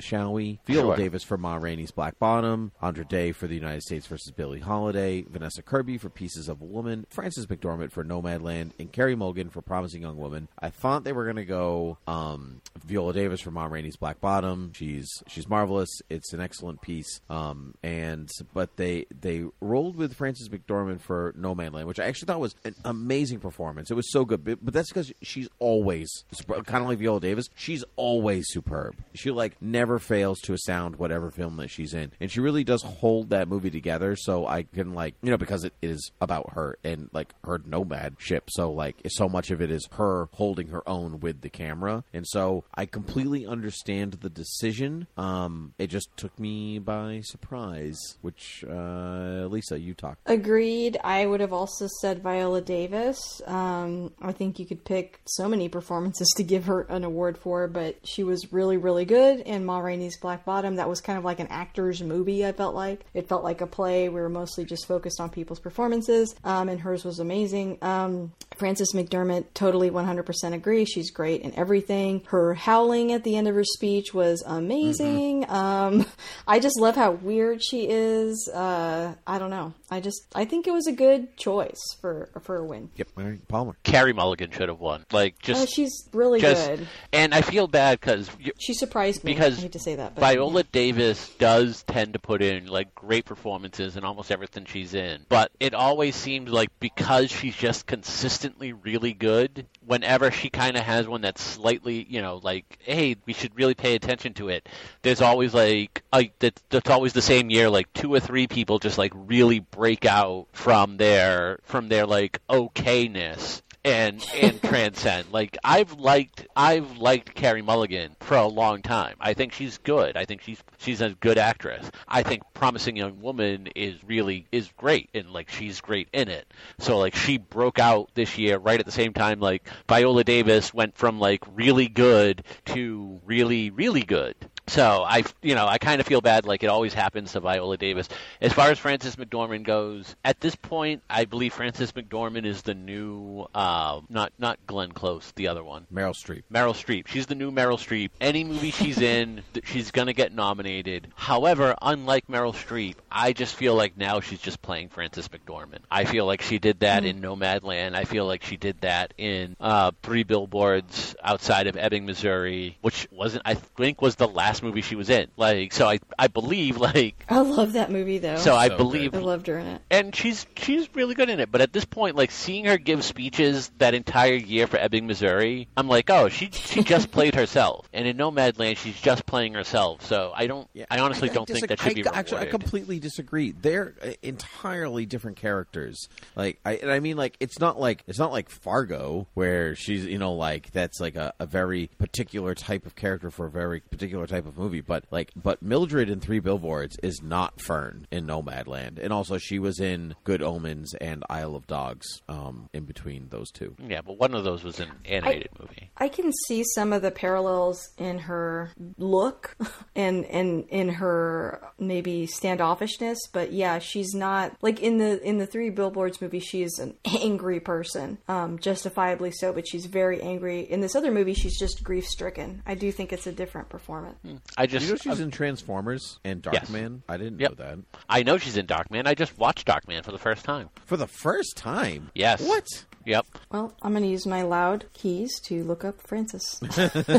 um, yeah, she she was the love interest in Darkman, and I, it's a movie that I've always wanted to see. And then I was at the store one day watching a YouTube video of people uh, doing speed runs of games, and someone was playing the Darkman NES game, and I was like, "Huh, there was a Darkman NES game." I didn't and then that. I was like, She's the mom the in. Almost Famous. Yes. Sorry. Yep. Yes.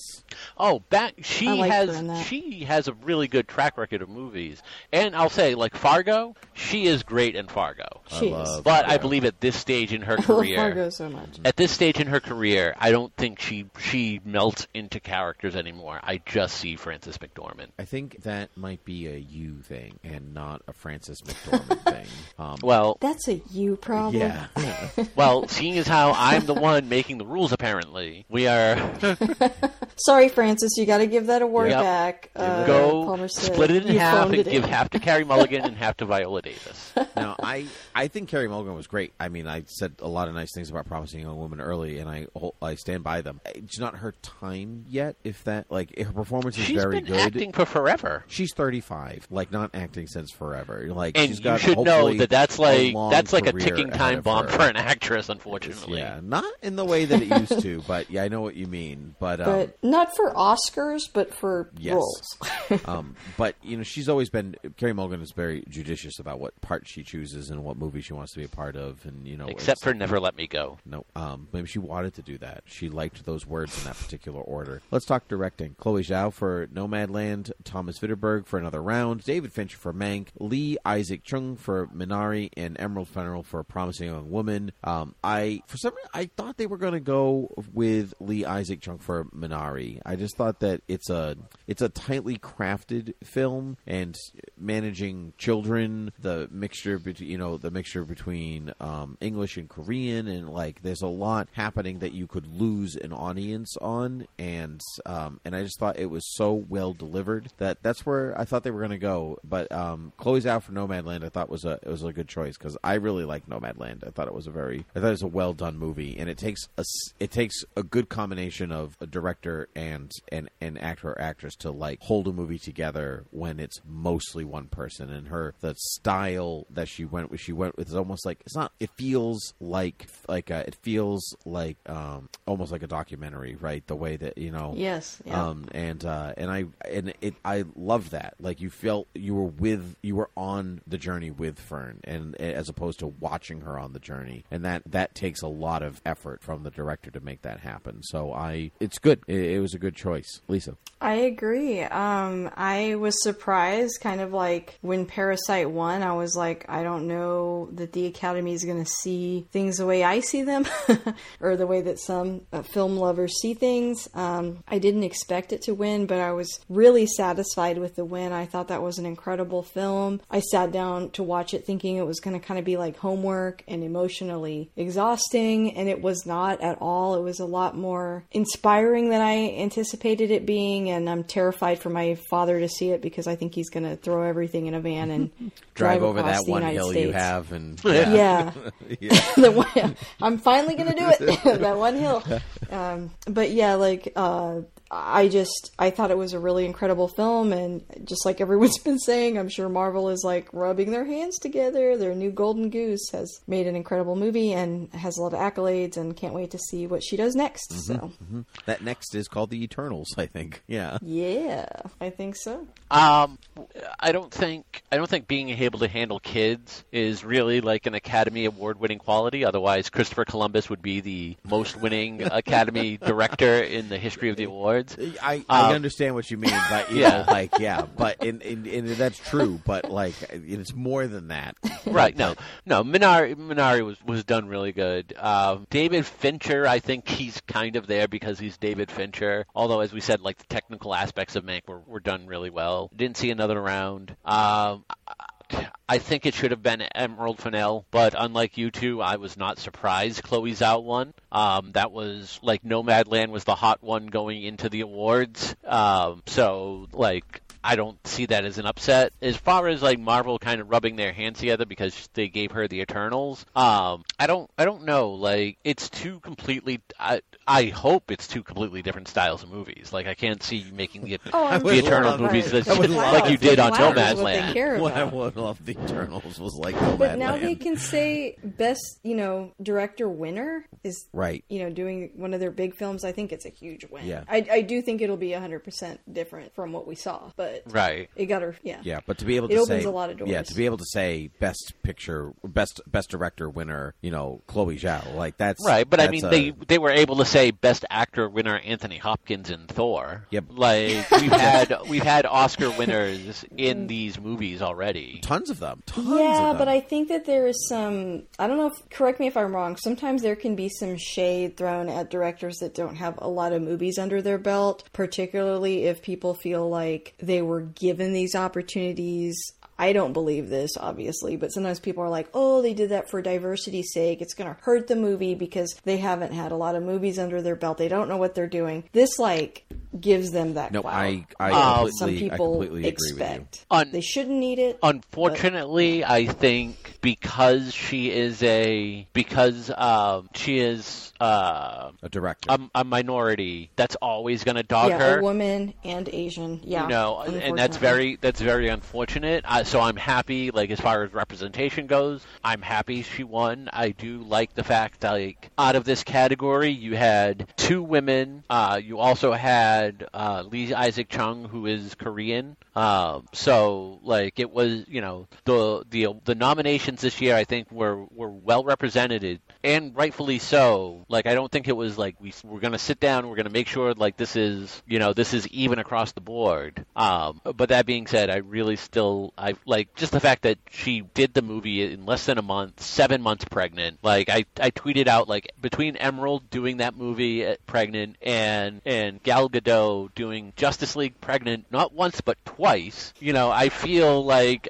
I I feel like I just completely underachieved my entire life just based off of those. Well, those think two. about the Hollywood, you know, stigma that used to come with women being pregnant. Like when we did our episode on uh, To Wong Foo, you know, that had a female director, and they didn't want to sign her because she was pregnant, and they're like, "Nope, you're going to have the baby while you're making the movie." And Steven Spielberg actually had to step in and say, "She's the director for this movie, and I support her, and please use her." That's ridiculous. Like we've come that far, Yeah. which is pretty cool. That is and I mean, not just not just necessarily in movies, just women in Yeah, in the in general, workplace. They can do more than one thing at the same time. Yeah, like and yeah, and Palmer, to your point, like I didn't know the story of pro- the, how they made "Promising Young Woman" until you know watching the Oscars, mm-hmm. and a part of me was like, give them all the awards. Yeah. like that's amazing. like just give Emerald like give Emerald Fennell acting, directing, choreography. Like bring back a choreography award and give it to her because there was dancing in the movie. Mm-hmm. yeah, resur- resurrect resurrect Bob Fosse and make make him give her that award. Yep. Um, anyway, let's let's do what the Academy didn't do and end with Best Picture, uh, and that would be for The Father, Judas and the Black Messiah, Mank, Minari, Nomadland, Promising Young Woman, Sound of Metal, The Trial of Chicago Seven. Um, I this is a, a rare year in which I enjoyed every single one of these movies, and that is I can't say that every year, but there's a lot of episodes to prove on Academy Rewind to prove that is not true, and I do not always like all the movies that have been nominated this year. I enjoyed every single one for a variety of reasons. I again thought that Minari was going to be the winner. I just thought it was just so well crafted and tightly woven, and it usually Best Picture is the the best of all things, right? And I just thought that Minari had it, and uh, it was given to Nomadland, which I again understand it is an excellently it is an excellent movie. It was very well made. I enjoyed it very much. Wasn't my pick, but I prove all the same. Lisa, Uh, same. I really liked Nomadland a lot. I did not think it would get Best Picture. Um, and yeah, you know, I've, I've seen a lot of people say like, "Oh, the awards so skinny this year, such terrible movies." I'm like, what? Like, I don't agree with that at all. Like, I saw some amazing films this year. I thought they're all worth seeing, and they're so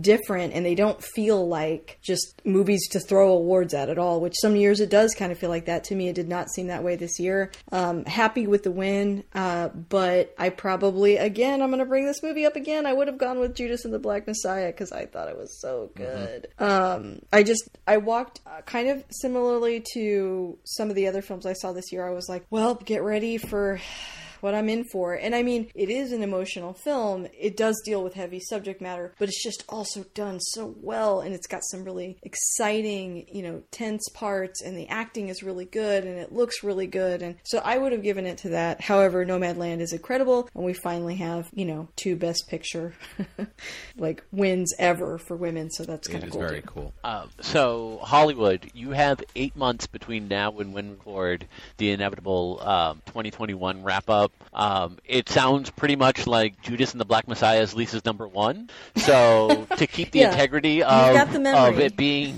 uh, a surprise, you guys need to get on the ball and start releasing more movies. Yes, because I'm gonna, it's going to sweep my categories. Yeah, I will. I will agree with Lisa. Like I saw some really good movies last year, and some of them were nominated, like Promising Young Woman, Trial of the Chicago Seven, I did, yeah. The Father, Judas and the Black Messiah. One of those movies was not, was not, was not Nomadland. Uh, for me, Nomadland ranks as one of the worst movies nominated for Best Picture, let alone won. Like this is down there with her. Like, and if anybody remembers my my rant about her uh, from that episode, like it was it was bad. I like that movie. I too. love her. I know Palmer. Palmer I thought hates it good was so things. good. I Um, just there was to me there was like and uh, don't get me wrong I'm not taking anything away from Chloe Zhao like in what she Oh, did no, I don't think you know I like this movie I just found no point to this movie and I Yeah. need It was Fern's This journey. Her like, what are you talking about? no, point there was there was no point to this movie Oh, um, that means there was except to no like MacGuffin, and you didn't, and you didn't know what to do about that. But he beat. They I don't mean, have to get the box that solves the problem, the magic thing that brings back the person. The, the I mean I don't beam in the necessarily like sky. MacGuffins I hate Ronin because I never found out what was in that damn box um it's just the, it's the journey, not the destination. I mean, she's uh, finding her inner peace and coming to terms with end of life stuff. That's heavy Like, if stuff. this was the a- if this was just a Nomadland, documentary, it would have been Ring. fine. Yeah. you know, if this was a documentary, I would, it would have been fine. But Um, that's what's interesting about it. It's it's it. They took a nonfiction story, a true a nonfiction book, and turned it into and turned it into a fictional story about Fern, but but in in its own way. But it's but it's shot like a documentary, like Cinema Verite, right? Where it's like truth camera, where it's just the camera shows you what is happening. There's no bias. which is it just which is fine. And if you want to give it, if you want to give it like individual technical awards for that, that's fine. But it doesn't make it an overall best picture. Um, Sound of Metal, you know, I texted you when I first started Sound of Metal, and I jokingly said like this movie is going on for so long, and I had just started it. Um, and after like 10, 15 minutes, I got into Sound of Metal. I thought it was good. I don't love it as much as Tim does. I think it's a really good movie. Definitely watch it. Um, but out of all of them, again, Promising Young Woman, I definitely would have given it to. After that, probably Trial the Chicago Sun 7, and then either Minari or Judas. The Father, I'm glad that it's nominated. I don't know if it's Best Picture, uh, because again, like it's it's just Anthony Hopkins. Anthony Hopkins is the reason to see that movie. okay. That's at least as mm, okay, and I completely disagree with everything you say, but it's your show, so I'm not going to say anything. Well, you know, I yeah, I th- that was an interesting take on Nomadland. Uh, but you know, different themes connect to different people in different That is ways. correct. So I think maybe this whole like I don't know, maybe just like as I approach forty, the whole like aging thing is just something I gravitate towards. I and don't I'm know, not, but yeah, you know, and I'm not saying that if you like the movie, you are wrong and you feel you should feel bad. Except for Tim. Oh, like I- Tim, you should that definitely too. feel bad and you're wrong. Lisa, I- that's no, so fine. women It's fine to wear like different makeup. things. If you like Nomad movie, you're wrong. Right. Yeah. Wow, Wow. wow, wow. Palmer. Wow. You know, but I think to, to Palmer's point, I think he speaks more for the general audience than than, than I Lisa agree. and I do. Where I don't want to say film snobs, but you know, like, but we're definitely like, it, like we're definitely not. Um, Palmer's looking for something that Nomadland is not offering, and you can't you can't Yeah, fault I mean, Story, it a is- purpose, like, it has It's those an characters. you know, it's like when it's like when I, you know, I'm like Roma. Oh my god, it won! It's so incredible, and people are like, God, that movie's so boring. I you know, like like Roma. I, I get it. I, I like movies that are general audiences think are boring. So like I, I do think there's like a segment out there of the population that sees these award shows and they're like, this is just a snooze fest and everyone patting each other on the back and these movies aren't good. And I like genuinely think these are really good. I mean, Because- Tim yeah, thought I was going to they hate. Minari. I, I did. I thought Minari was really good. You know why I, I actually said that you were were going to hate it, so you would lower your expectations completely and walk away. You know, going, I- uh, Smart. I didn't gotta even- use I don't- psychology. I don't Paul. typically I don't typically do that with movies, but I will say the only thing I disliked in Minari was the ending. I- I would kind of agree with you. Um, I think that the Just because it kind of ends, like just when you think they're getting to like the crux of a problem, it ends, and I'm like, That feels very Oscar, though. That It is very does. Oscar. right. Um, you wanted the next part. Too bad. Credits. Yeah, which is fine. But like I said, like Minari is really good. Most of these movies I did enjoy in some extent. So definitely check out most of these movies. And if you want to skip Nomadland, absolutely.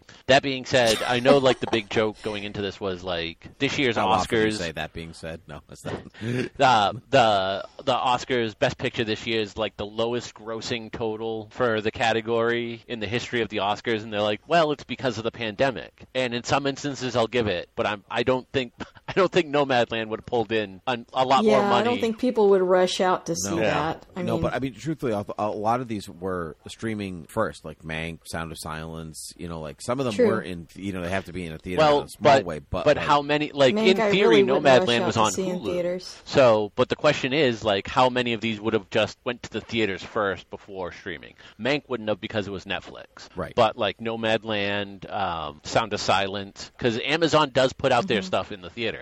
Yeah, like simultaneously. Yeah. right? So, like, I think Sound of Silence probably would have been well received in theaters. Um, Mm-hmm. Promising Young Woman, absolutely. Although I think that would have taken like word of mouth, and it would have gotten I think so. That trailer was so misleading. Mm-hmm. Well, and- I uh, yes, you're definitely right on that. But I think it was just one of those like people. I think would have been put off of it because of what they thought they thought they were going to get preached at the entire Yes. time, which is what I thought. But I was going into the movie hoping for that, and I still got like it was still subverted for me, and I still loved it. Um, so I think Yeah, that's one of those like when it gets re-released at a that, at awards time, like you would see the bump. Yeah, and I also didn't Yeah. see the trailer, so I like I went in did? totally blind, and I was happy that I did that. How did it's good that you didn't because a lot of people are like, "Well, I didn't get the slasher film, you know, I was promised," and you're like, "What?" Because I mean, that like doesn't happen in the movie, but the trailer does make it seem like Kind of, a yeah. sexy nurse lady is going to murder men. which again and I would have been fine happens. for, but it wasn't. I wouldn't have, so I probably would have skipped it had it really been that. But I kept reading about it and seeing it wasn't going to be that, so I was like, okay. Yeah.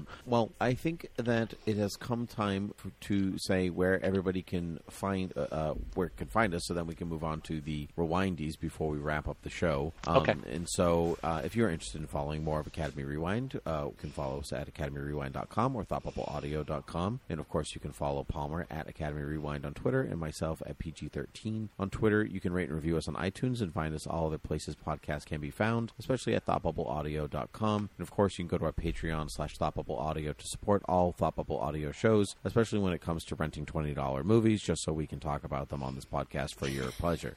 Um, and uh, Lisa, where can the people find you? Um, you can find me on Twitter at ILTM Podcast. I'm also on Instagram. I love that movie podcast, and you can pretty much listen to my podcast anywhere you listen to movies or to podcasts. Uh, just search "I love that movie." Perfect. All right, time for the 2021 Oscar Rewindies. If you're new to the show, um, we are only allowed we do all the major categories except for directing for no apparent reason whatsoever. Um, and then we um, uh, we are only allowed to choose movies from the Best Picture noms, and so that's Sound of Metal, Mank, Minari, Promising Young Woman, The Father, Judas and the Black Messiah, Trial of Chicago Seven, and Nomadland. Um, and so we'll see where everything lands. And so um, I will go first, then Lisa, then Palmer. You don't have to explain your choice if you don't want to. We're just going to move through these pretty pretty rapid fire. Um, supporting actor, I give to Daniel Kaluuya for Judas and the Black Messiah. Lisa, Lakeith St- uh, Stanfield. uh, Palmer. Uh, Sacha Baron Cohen. Okay, supporting actress, I give to Yoon Hoon Young for Minari. Uh, Lisa, I said Maria Bakalova, um, but that's mostly because I didn't see some of the other films. Um, but she did do a really good job in that movie. Surprisingly, she was really, really good. Um, so yeah, Minari. okay. Um, production design, I give to Promising Young Woman. Lisa, Mank, Mank. all right. Costume design, I give to Mank. Lisa, Emma. nope, can't Mank. do that. It's got, got Best Picture nom only. Oh, uh, um, uh, uh, let's say, uh, Sound of Metal, Mank, Minari, Promising Young Woman, Father, Judas and the Black Messiah, Trial of Chicago 7, and Nomadland. uh, I'll say Mank okay, too. Palmer. Mank. Hair and makeup, I am also going to give to Mank. Lisa, Me too. Me too. Palmer. Um, promising young woman. Yeah, Okay. Yep. See that. Uh, music, I'm going to give to Mank. Lisa? Uh, I will give it to Mank as well. What was the category? Music. Music. Uh, Minari. Minari, great score. Almost chose that one myself. Visual effects, I'm going to give to Judas and the Black Messiah because it's like the only one that really had any kind of visual effect thingy going for it. So, Lisa. Same. Judas and the Black Messiah. Cool. Cinematography, I'm going to give to Mank. Lisa. I'm going to give to Judas and the Black Messiah. Mank. Uh, editing, I'm going to give to The Father. Lisa. Uh, Promising Young Woman. Promising young woman. Okay. Sound, I'm going to give to Sound of. S- I wrote Sound of Silence in my notes. Sound of Metal. Sound of Silence. Yeah. Ha! Stop stealing my jokes, Tim. I'm going to say Sound of Metal too, even though I haven't even seen it. I just You just think know. it Yeah. for that. I just know. Sound of metal. Sound of Metal. Um, best actor, uh, I'm going to give to um, uh, Anthony Hopkins for The Father. Chadwick Boseman. Anthony Hopkins. Anthony Hopkins and a Chadwick Boseman. Uh, I'm writing them to Anthony Hopkins. I just wrote another, another, Another Hopkins. another Hopkins. Another Hopkins. Can't wait for that movie. uh, uh, best actress, I'm going to give to Carey Mulligan for Promising Young Woman. Viola Davis. Can't do that because Ma Rainey's was. Oh not- wait, yeah. she did. Oh, dang it! See, this is why you're here. Yeah, I you have have to- to, yeah, keep me right. in line because I have That's no right. idea. Otherwise- This is a sacred Um, institution. We Yeah, can't you- bend the rules. We Yeah. can only pick with it, it. It helps us on You know, the I- regular episodes because otherwise it'd be like, well, this movie came out this year and I choose this person randomly. So Yeah, Elisabeth Moss. Um, no, but uh, yeah. Okay, so I'm gonna say Carey Mulligan as well. Then What are you picking Elisabeth Moss for? Ah, Invisible, Invisible Man. Man. Good idea. Invisible Man. She was right. She was. She, was should so have been good. nominated. Uh, promising young. But Toni Collette should have been nominated last year. So Amen. Yep. Anyway, go ahead. What would you say, Palmer? We were talking. Promising about- young woman. Promising Sorry. young woman for Carey Mulligan. Best writing. Um, they don't do this like ever. Like, but there is Oscar precedent for ties, and so I'm going complete tie for The Father and Oh. Promising Young Woman because I just couldn't decide. I would say Judas and the Black Messiah. I'm gonna stick to my guns.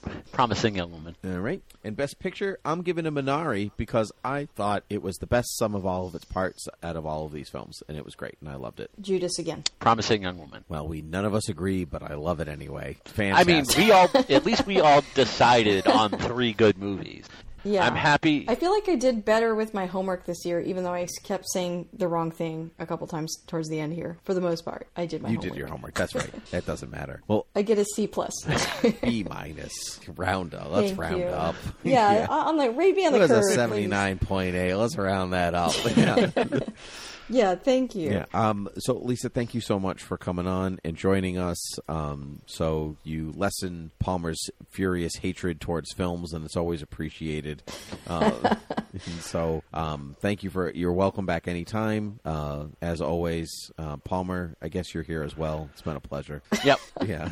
Um, Thank y'all again for having me. These are so fun. I look forward to them. Like you have no idea. It's so We, fun. Thank we you. We need to start having like a summer special for something. a summer special. I barely get through the regular School's out, season. summer No. vacation. I barely get through a regular We've season. had we've had requests for like a Razzie episode. Oh. Oh, I'm anti Razzie though. Yeah, yeah, I know. Which is why like I tend to not be as as negative when Lisa's on the show because I like her entire shtick is like loving movies. I'm like the good angel on Yeah, her shoulder. that's you know? right. Come back every episode. And then Palmer's like the bad angel. Yeah. And I'm just Yeah. like, can't we just enjoy movies? And you're like, No, You're neutral. get out of here, Tim. oh, It's well, actually, Lisa's we actually podcast do have to get out of here because unlike last night, they're playing us off. So, Okay. No, I have I some see people that to hook thank. coming. all right, well, too bad. Bye. Bye. Bye.